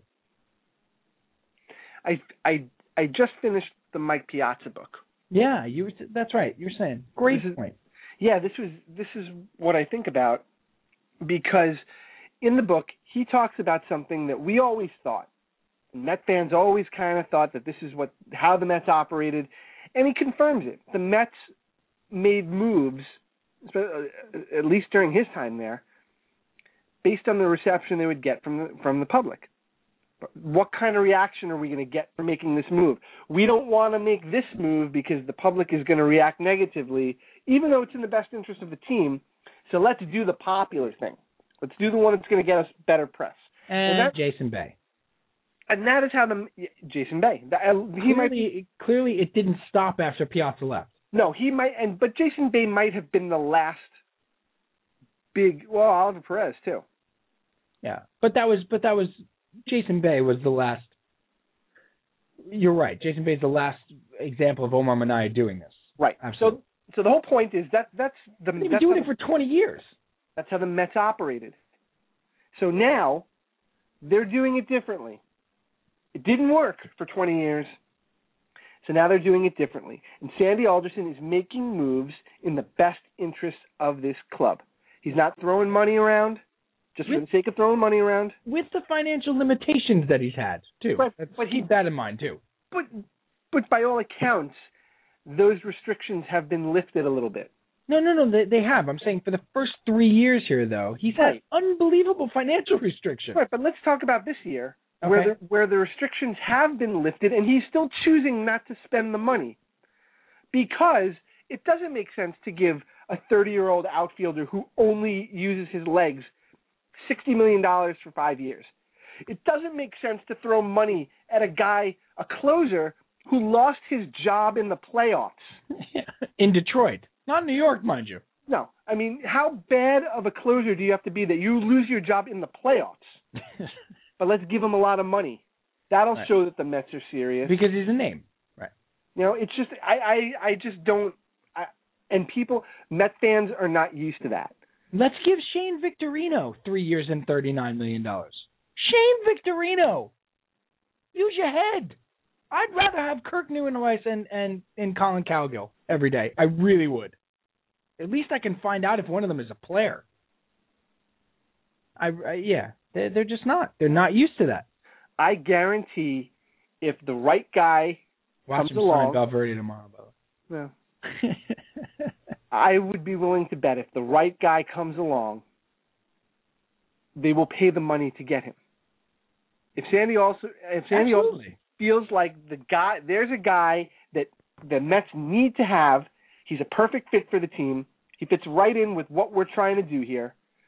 We're going to sign him. There's a reason he went after Upton so hard. He And went he after would've- us he- he very would've hard. made he would have made that trade if it was Nice. Cal, if they were taking Nice back and like Anybody- they even Harvey or Wheeler. exactly, if they were taking Nice and Wilma Flores back, he would have made that trade. Oh Without a yeah, doubt. I, I I absolutely agree with I mean, that. he wanted Upton. He that's- wanted up he wanted Upton so bad that he didn't get Hairston. Exactly. So Because, you're gonna, because he couldn't he wouldn't guarantee Hairston starting time. right, so now you're going to kill Sandy Alderson for not signing Scott Hairston when the reason why he didn't sign Scott Harrison was because he was trying to get the better player, which is the very thing you want this man to be doing. Right. He was trying to give you the guy that you wanted. Right. So you're going to kill him because you didn't get the the lesser player. Short of trading uh, you know, the the third best pitching prospect in baseball. Generation K. No doubt. Uh, you know, we got plenty of time. I, I, I had to pick on those two Met things today because they drove me a little nuts. That's you know, and Drove- especially drove the me u- over the edge. the union head thing is just, it's just. I mean, Ah, let's get happy. I don't blame him though. The union head? No, that's his Of job. course not. That's his job. But that's the miraculous thing. That's all he was doing. He was doing his job. His job is to get the players the most money possible. If he can guilt the Mets into giving out stupid contracts, of course he should. And it worked perfectly. He dropped the he dropped the little required. That was the word he used. It's going to require the Mets becoming a high payroll team again for them to be competitive. Really? What was the Giants' payroll in the two years that they won the World Series? How about the Tampa Bay Rays making the playoffs like four out of the last five years? What's their payroll look like? Really? This would have nothing to do with the fact that they're in New York. I mean, use your head. Uh, I shouldn't say use your head. It's just that nobody wants to use their head. They don't want to because it doesn't fit the narrative. All right, enough. PJ. I wish I knew what you guys were talking about. the Oscar is a fickle girl. Wait, let me start that again. It's the worst fun load intro ever. We only have about 10, minute, 10 minutes of live stream left, and there are people listening for your Oscar predictions, Peach. But That's first, fantastic. but first, can you tell us how you Yes. feel about the Oscars in general? I feel good. No, no, no, not not this year's Oscars. I'm talking overall as an award show. Yeah, Right? How do you? I love it. I love it. Uh, you, uh, I do love you it. get into it? Do you fill, fill out the ballot? Do you get in? Do you, you know? We're gonna talk about the I- food. I love that after all these years, they still choose to televise things like Best Sound. right, right. well, that's the that's the geek in you there. That's your job. Yeah. You know, it, That's it, fair. take, it takes about 400, 500 people to make a movie, Roughly. and and, and then everybody fawns over like three people. You're right. Who who actually worked for about nine minutes Right. of total time. They they spend ninety percent of their day in a trailer Right, waiting for a shot to be set up. or in makeup. I love the actors who complain about sitting in the makeup chair. Yeah, I know. Actors you know, who there are can- like yeah. seven people around you working. They're working while you're sitting in the chair on My- you. Right. Very hard, by the way, Yeah. too. Like they're they're doing difficult stuff. Like, oh my God, every morning I had to be there by like 4 a.m. Ugh, I just didn't make up for like three hours. Really? nothing to do. There's nothing to do. You do realize that seven people had to put that makeup on you for seven hours and make you look like yesterday. Right. And and match Pretty it sure to- they have to arrive dressed and showered. So when did Right. they get up? exactly. so yeah, it- you know the the the biggest thing that bothered me about the Golden Globes, we didn't get to talk about this, but um, the some of the acceptance speeches, which are usually crap anyway, but uh, unless it's uh, what's his name, Hugh Laurie, um, his, his are just magnificent. But um, the like the Anne Hathaways, who I like, by the way, and the Lena Dunhams, and you know, with the this validates me as a person, and really, wow, you're boy, Are you forgetting? I mean, have you been away from from room full uh, rooms full of actors for so long that, you, that you're forgetting that 90% of actresses are crackers? N- no, I haven't. That's why I never dated one. Um, they are crackers, and and but that was very disappointing to me. To say that some award validates you as an actress. Now, now, if Anne Hathaway Not as an actress, as a person. as a person, right? Thank you. Yeah. now Anne Hathaway saying that it valid, you know, being nominated with those people, with like a Meryl Streep or something like that, validates you in your profession, in the craft. Great, I got no problem with that. Mm-hmm. Mhm. But that this valid this you needed to validate you as a person. Yeah, they need to be validated for the Oh, you know come deciding when they were on. 13 that they were going to do this. Yeah, and I mean, Somebody said that at the Teen Choice Awards too. I don't know who it was. this validates me as a tween. As a, as Right. a person, Right. It just means more to me than you know. That's fine. Like, When what they is just sharing this award with Zach Efron for best kiss really validates something. Miley Cyrus, you are my muse.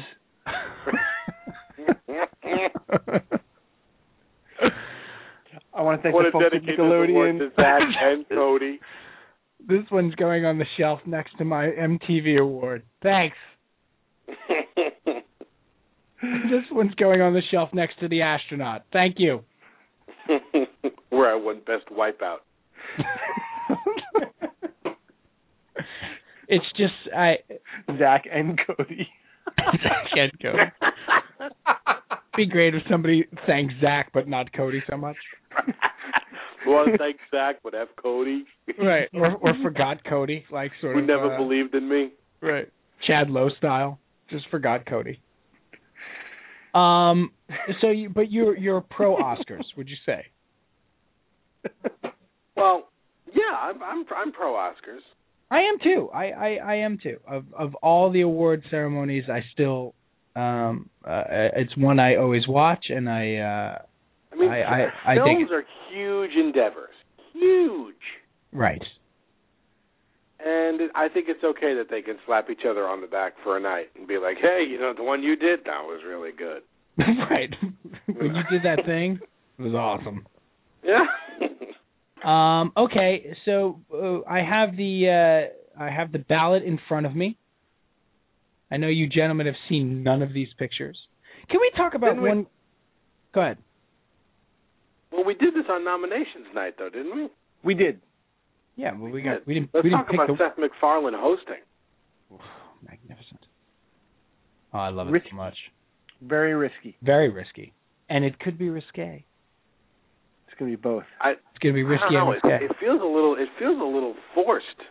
That's my 80s uh, uh, pop supergroup, by the way.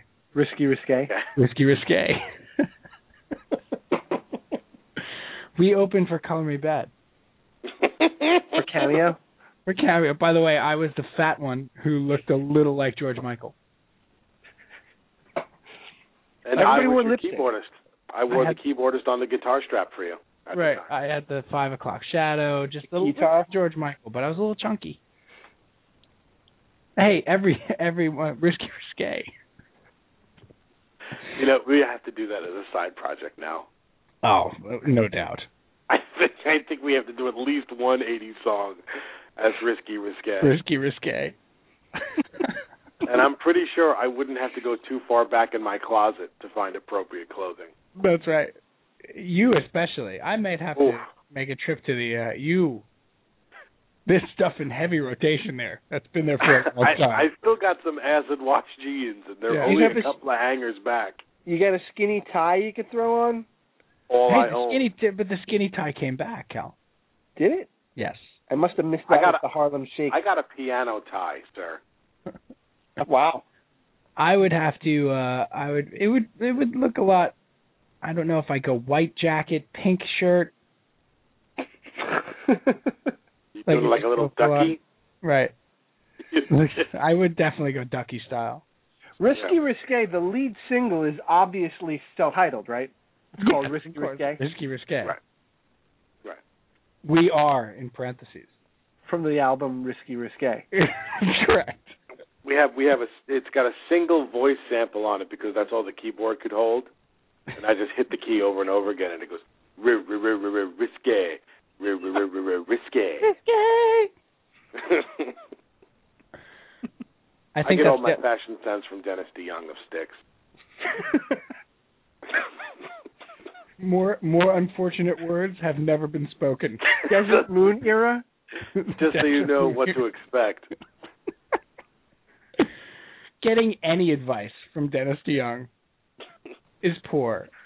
Well, I got a was- great I idea. was- Let's all dress up as robots.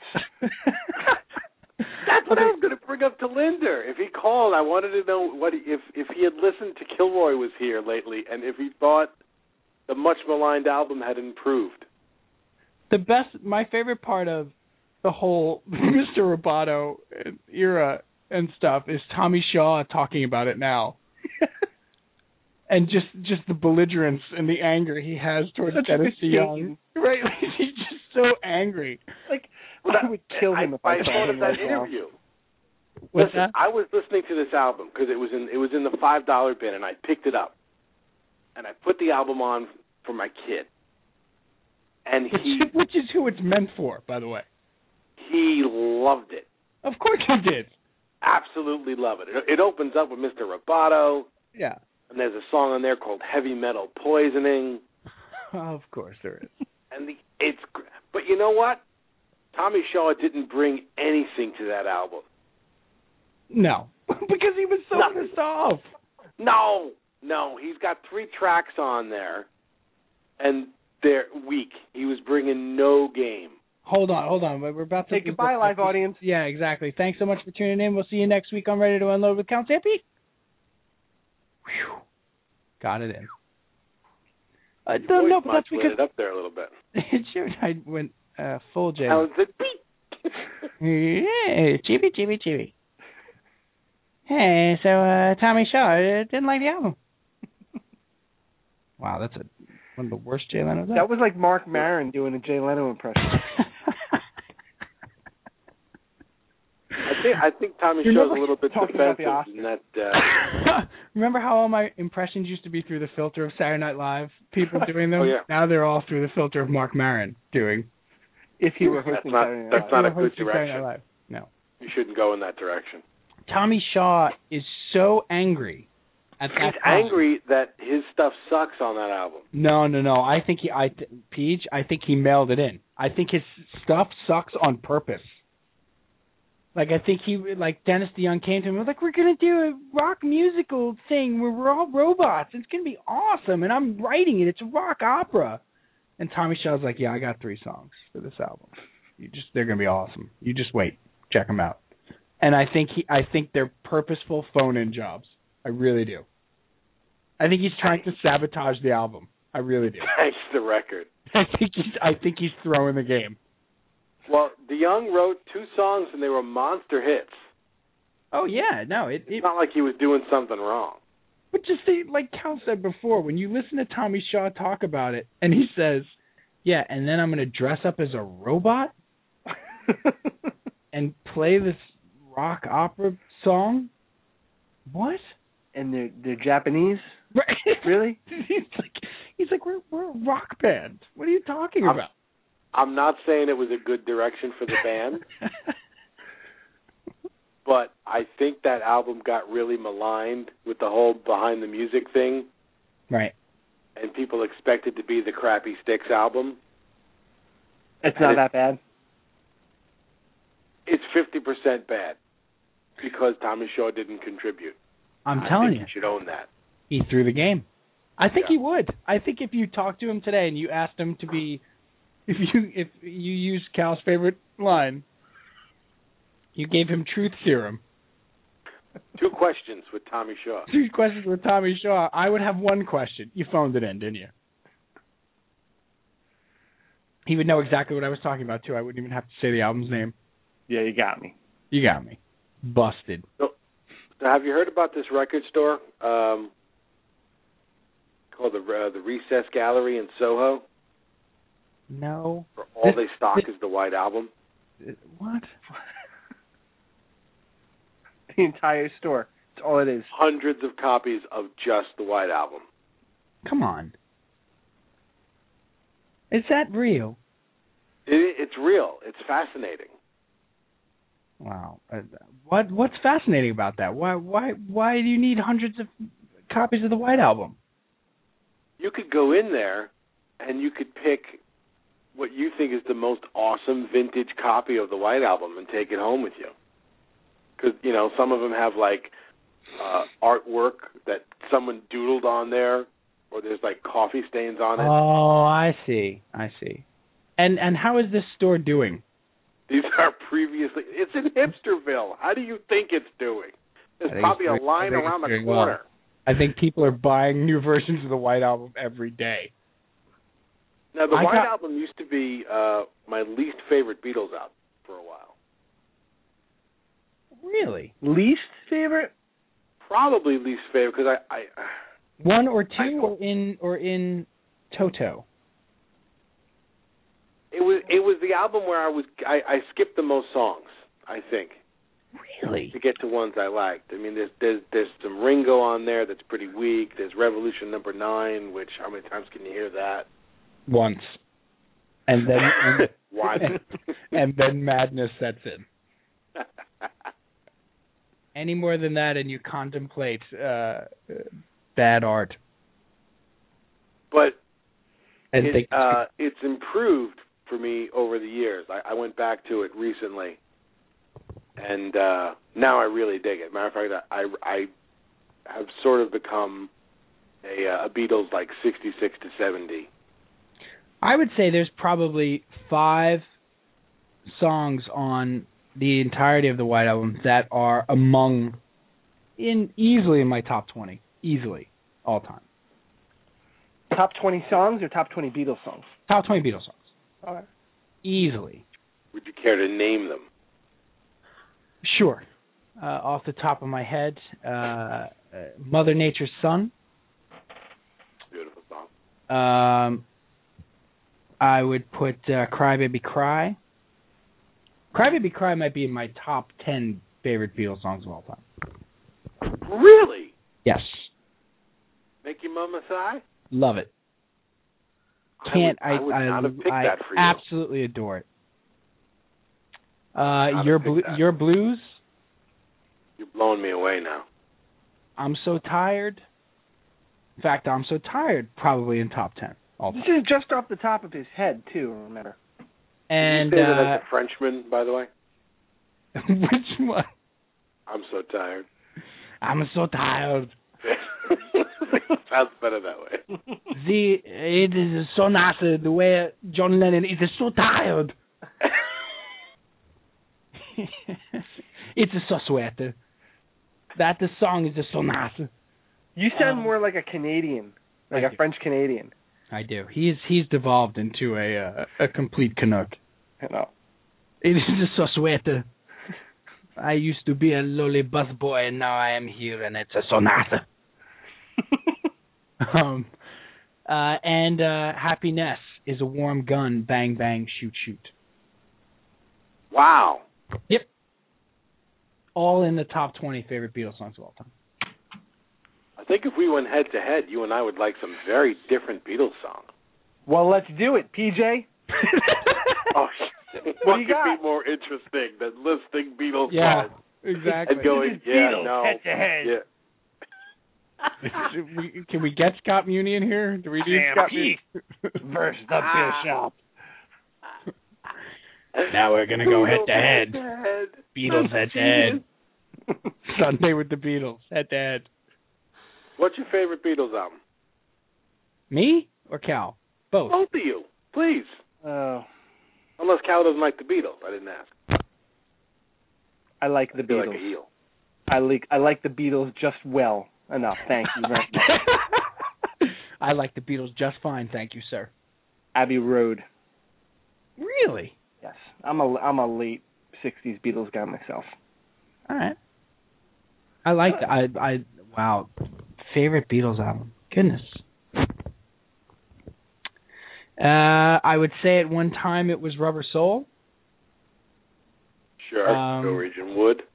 Nowhere Right. Man. Good stuff. Yeah.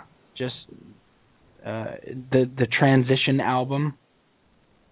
Um although some will say Revolver is that. Well, Uh, I mean, Rubber Todd Soul McShay. into Revolver. Favorite Beatles album. I did just get very Todd McShay there.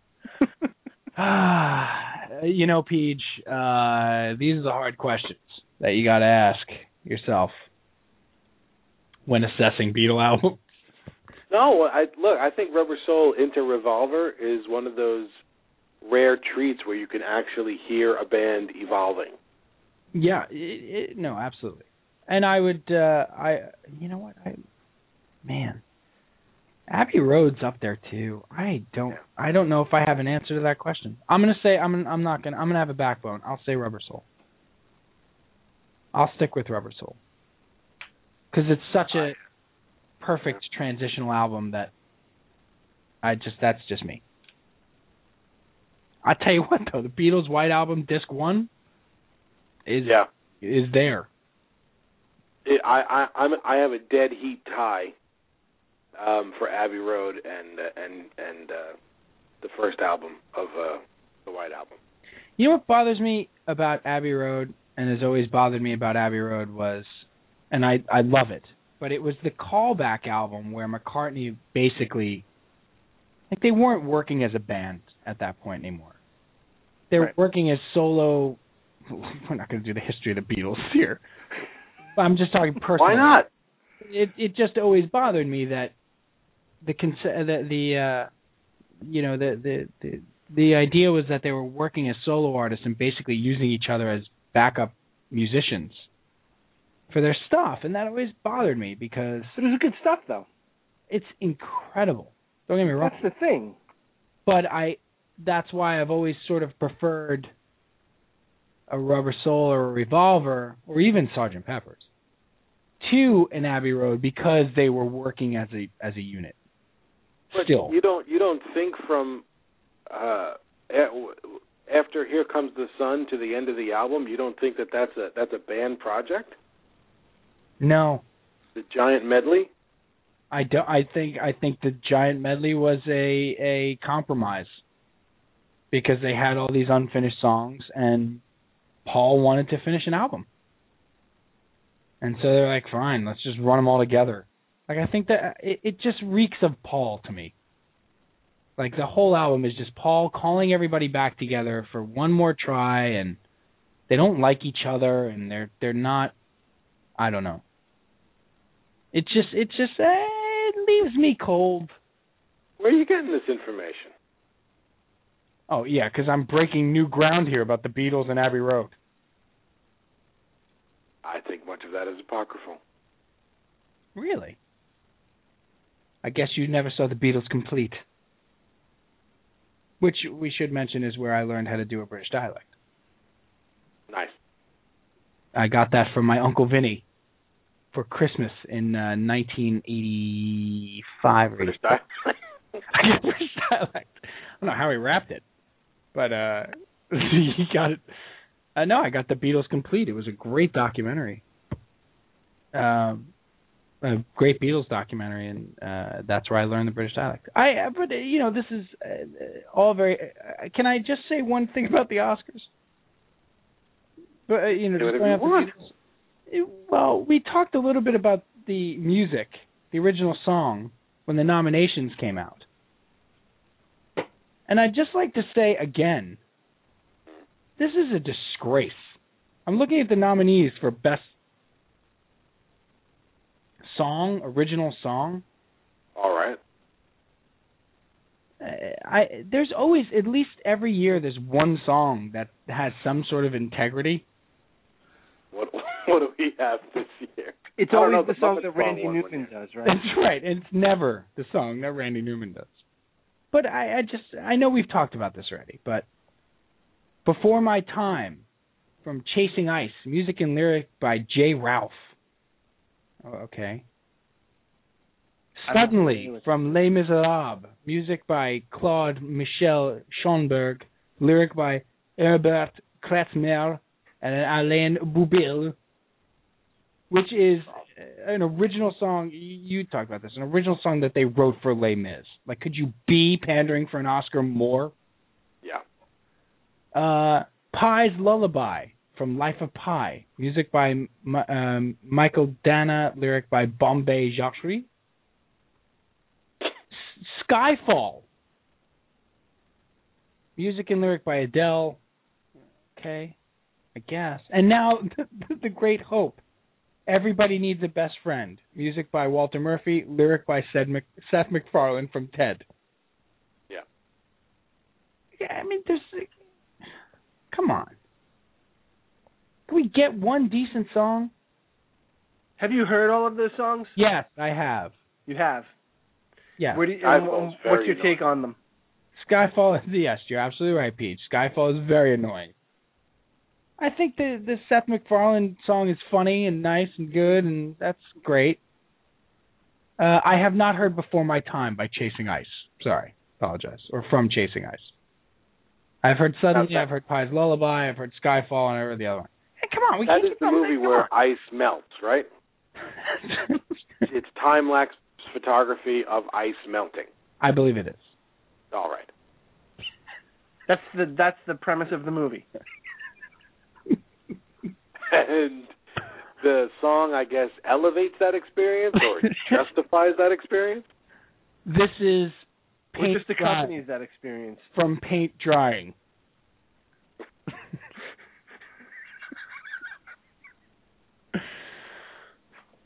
and now the nominees for best song.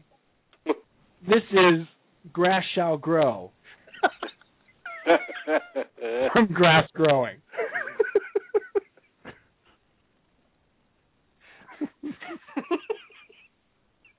I mean, seriously? Come on now. I just want a good song in there. That's all. I guess uh, my expectations will always be like Amy should've- Mann, who's been they nominated. should have you done know, a, a, a Cooperstown. They should have said no nominees this year. that's Just right. do best score. That's Be done with absolutely right. They should have went Baseball Hall of Fame and made a That's statement it. that until you guys can come up with a decent friggin' song, we're not giving out the award this year. You know what? There are no songs. There'll be no more music. Uh, okay, last thing we gotta we gotta wrap it up. What i- what are you eating at the Oscars? Well, I mean you're not gonna be at the Oscars. I'm saying what are you eating while you're watching the Oscars? There's BJ. Holy crap! Why has he got a sandwich? Why did He's you- got a turkey leg. Big turkey leg. Like a big drumstick?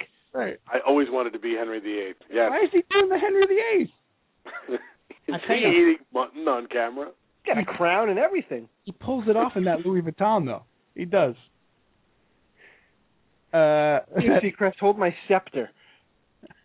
Well, the I- Oscars, I do junk food. I I, Yeah. I got a bowl of Cheetos here, Joan Rivers. and uh, some hot cocoa. I hold this turkey leg.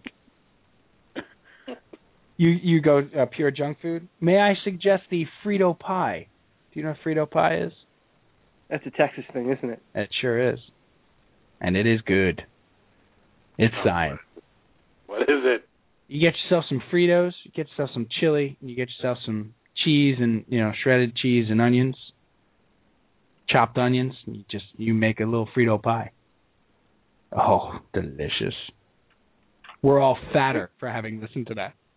I uh, I think I need my Lipitor right after that. Gives your kids the fats. Cal, what are you uh, what are you going to be eating for the uh, for the Oscars there? I, you know, I hadn't thought about it. Well, you better start. I make hors d'oeuvres nice. Yeah. Oh, you go all out. This is like a thing for you, huh? I'm going to go hors d'oeuvres. This is not a thing for us. The Oscars. Classy pigs. Well, you know, I'm a failed actor. It's a thing. Well, It's a thing. Yeah. I'm more of a Grammys guy, Yeah, see. which you don't like. They'll never watch them again, ever. Now the S. Now you're talking. That's when the spread comes out. I'm more of a people's choice guy. That's when I put together a me a me party. Okay, PJ, final on those. I want you guys to come back next week, and I want you to bring out an album that is universally panned, but you love, and I want to hear you defend it. Make your best case for something. Could be anything. Wow, the die is cast. I love it. Pocket full of kryptonite. Wait for it. he couldn't. He couldn't wait to. I can't wait a week. Mouse. Make a list, an outline. He's holding up a picture of Chris Barron right now. I've got an Prepare. entire paper. Please prepare. Wow. Easiest assignment ever. Finally, get to use that senior thesis again. Glad I saved it in my word processor. Word perfect. you know. Cal, final unload. Uh, hey, uh, baseball writers of the world, nobody, and I mean nobody, wants to hear about your complaints about travel and how hard a life you have and, and all of the, the places you have to go in the spring. All right? Zip it. Keep it to yourself. I'm talking to you, John Heyman. And my final unload is I believe somebody uh, from this show has a birthday this weekend. Is it this weekend? When's your birthday? You. You, Chris, you, Prince Baron. Two princes. Watch out for kryptonite over there. Where- When's your birthday? Oh, it's Monday. Monday. Well, happy birthday Thank to you. my uh, Happy to my co-host, birthday. the great, uh, inimitable, Mr. Brian Coniva Calpino. Happy birthday, brother! First one to thirty-nine. Well, Congratulations! Yeah, You're doing it. that's some award. We we did it, Lefty. I'm blazing a trail for you guys. Happy birthday, brother! Thank you. All right, we'll see y'all next week. Uh, we may be a little early next week because I'm away, Oh, so we got to see. You may have two weeks to work on that pocket full of kryptonite dissertation. PJ, thank you for your time. You're wonderful as always. Cal, I love you. Uh, that's it for episode 129. We'll see you. Yeah, I'll start thinking about prostate health. got it.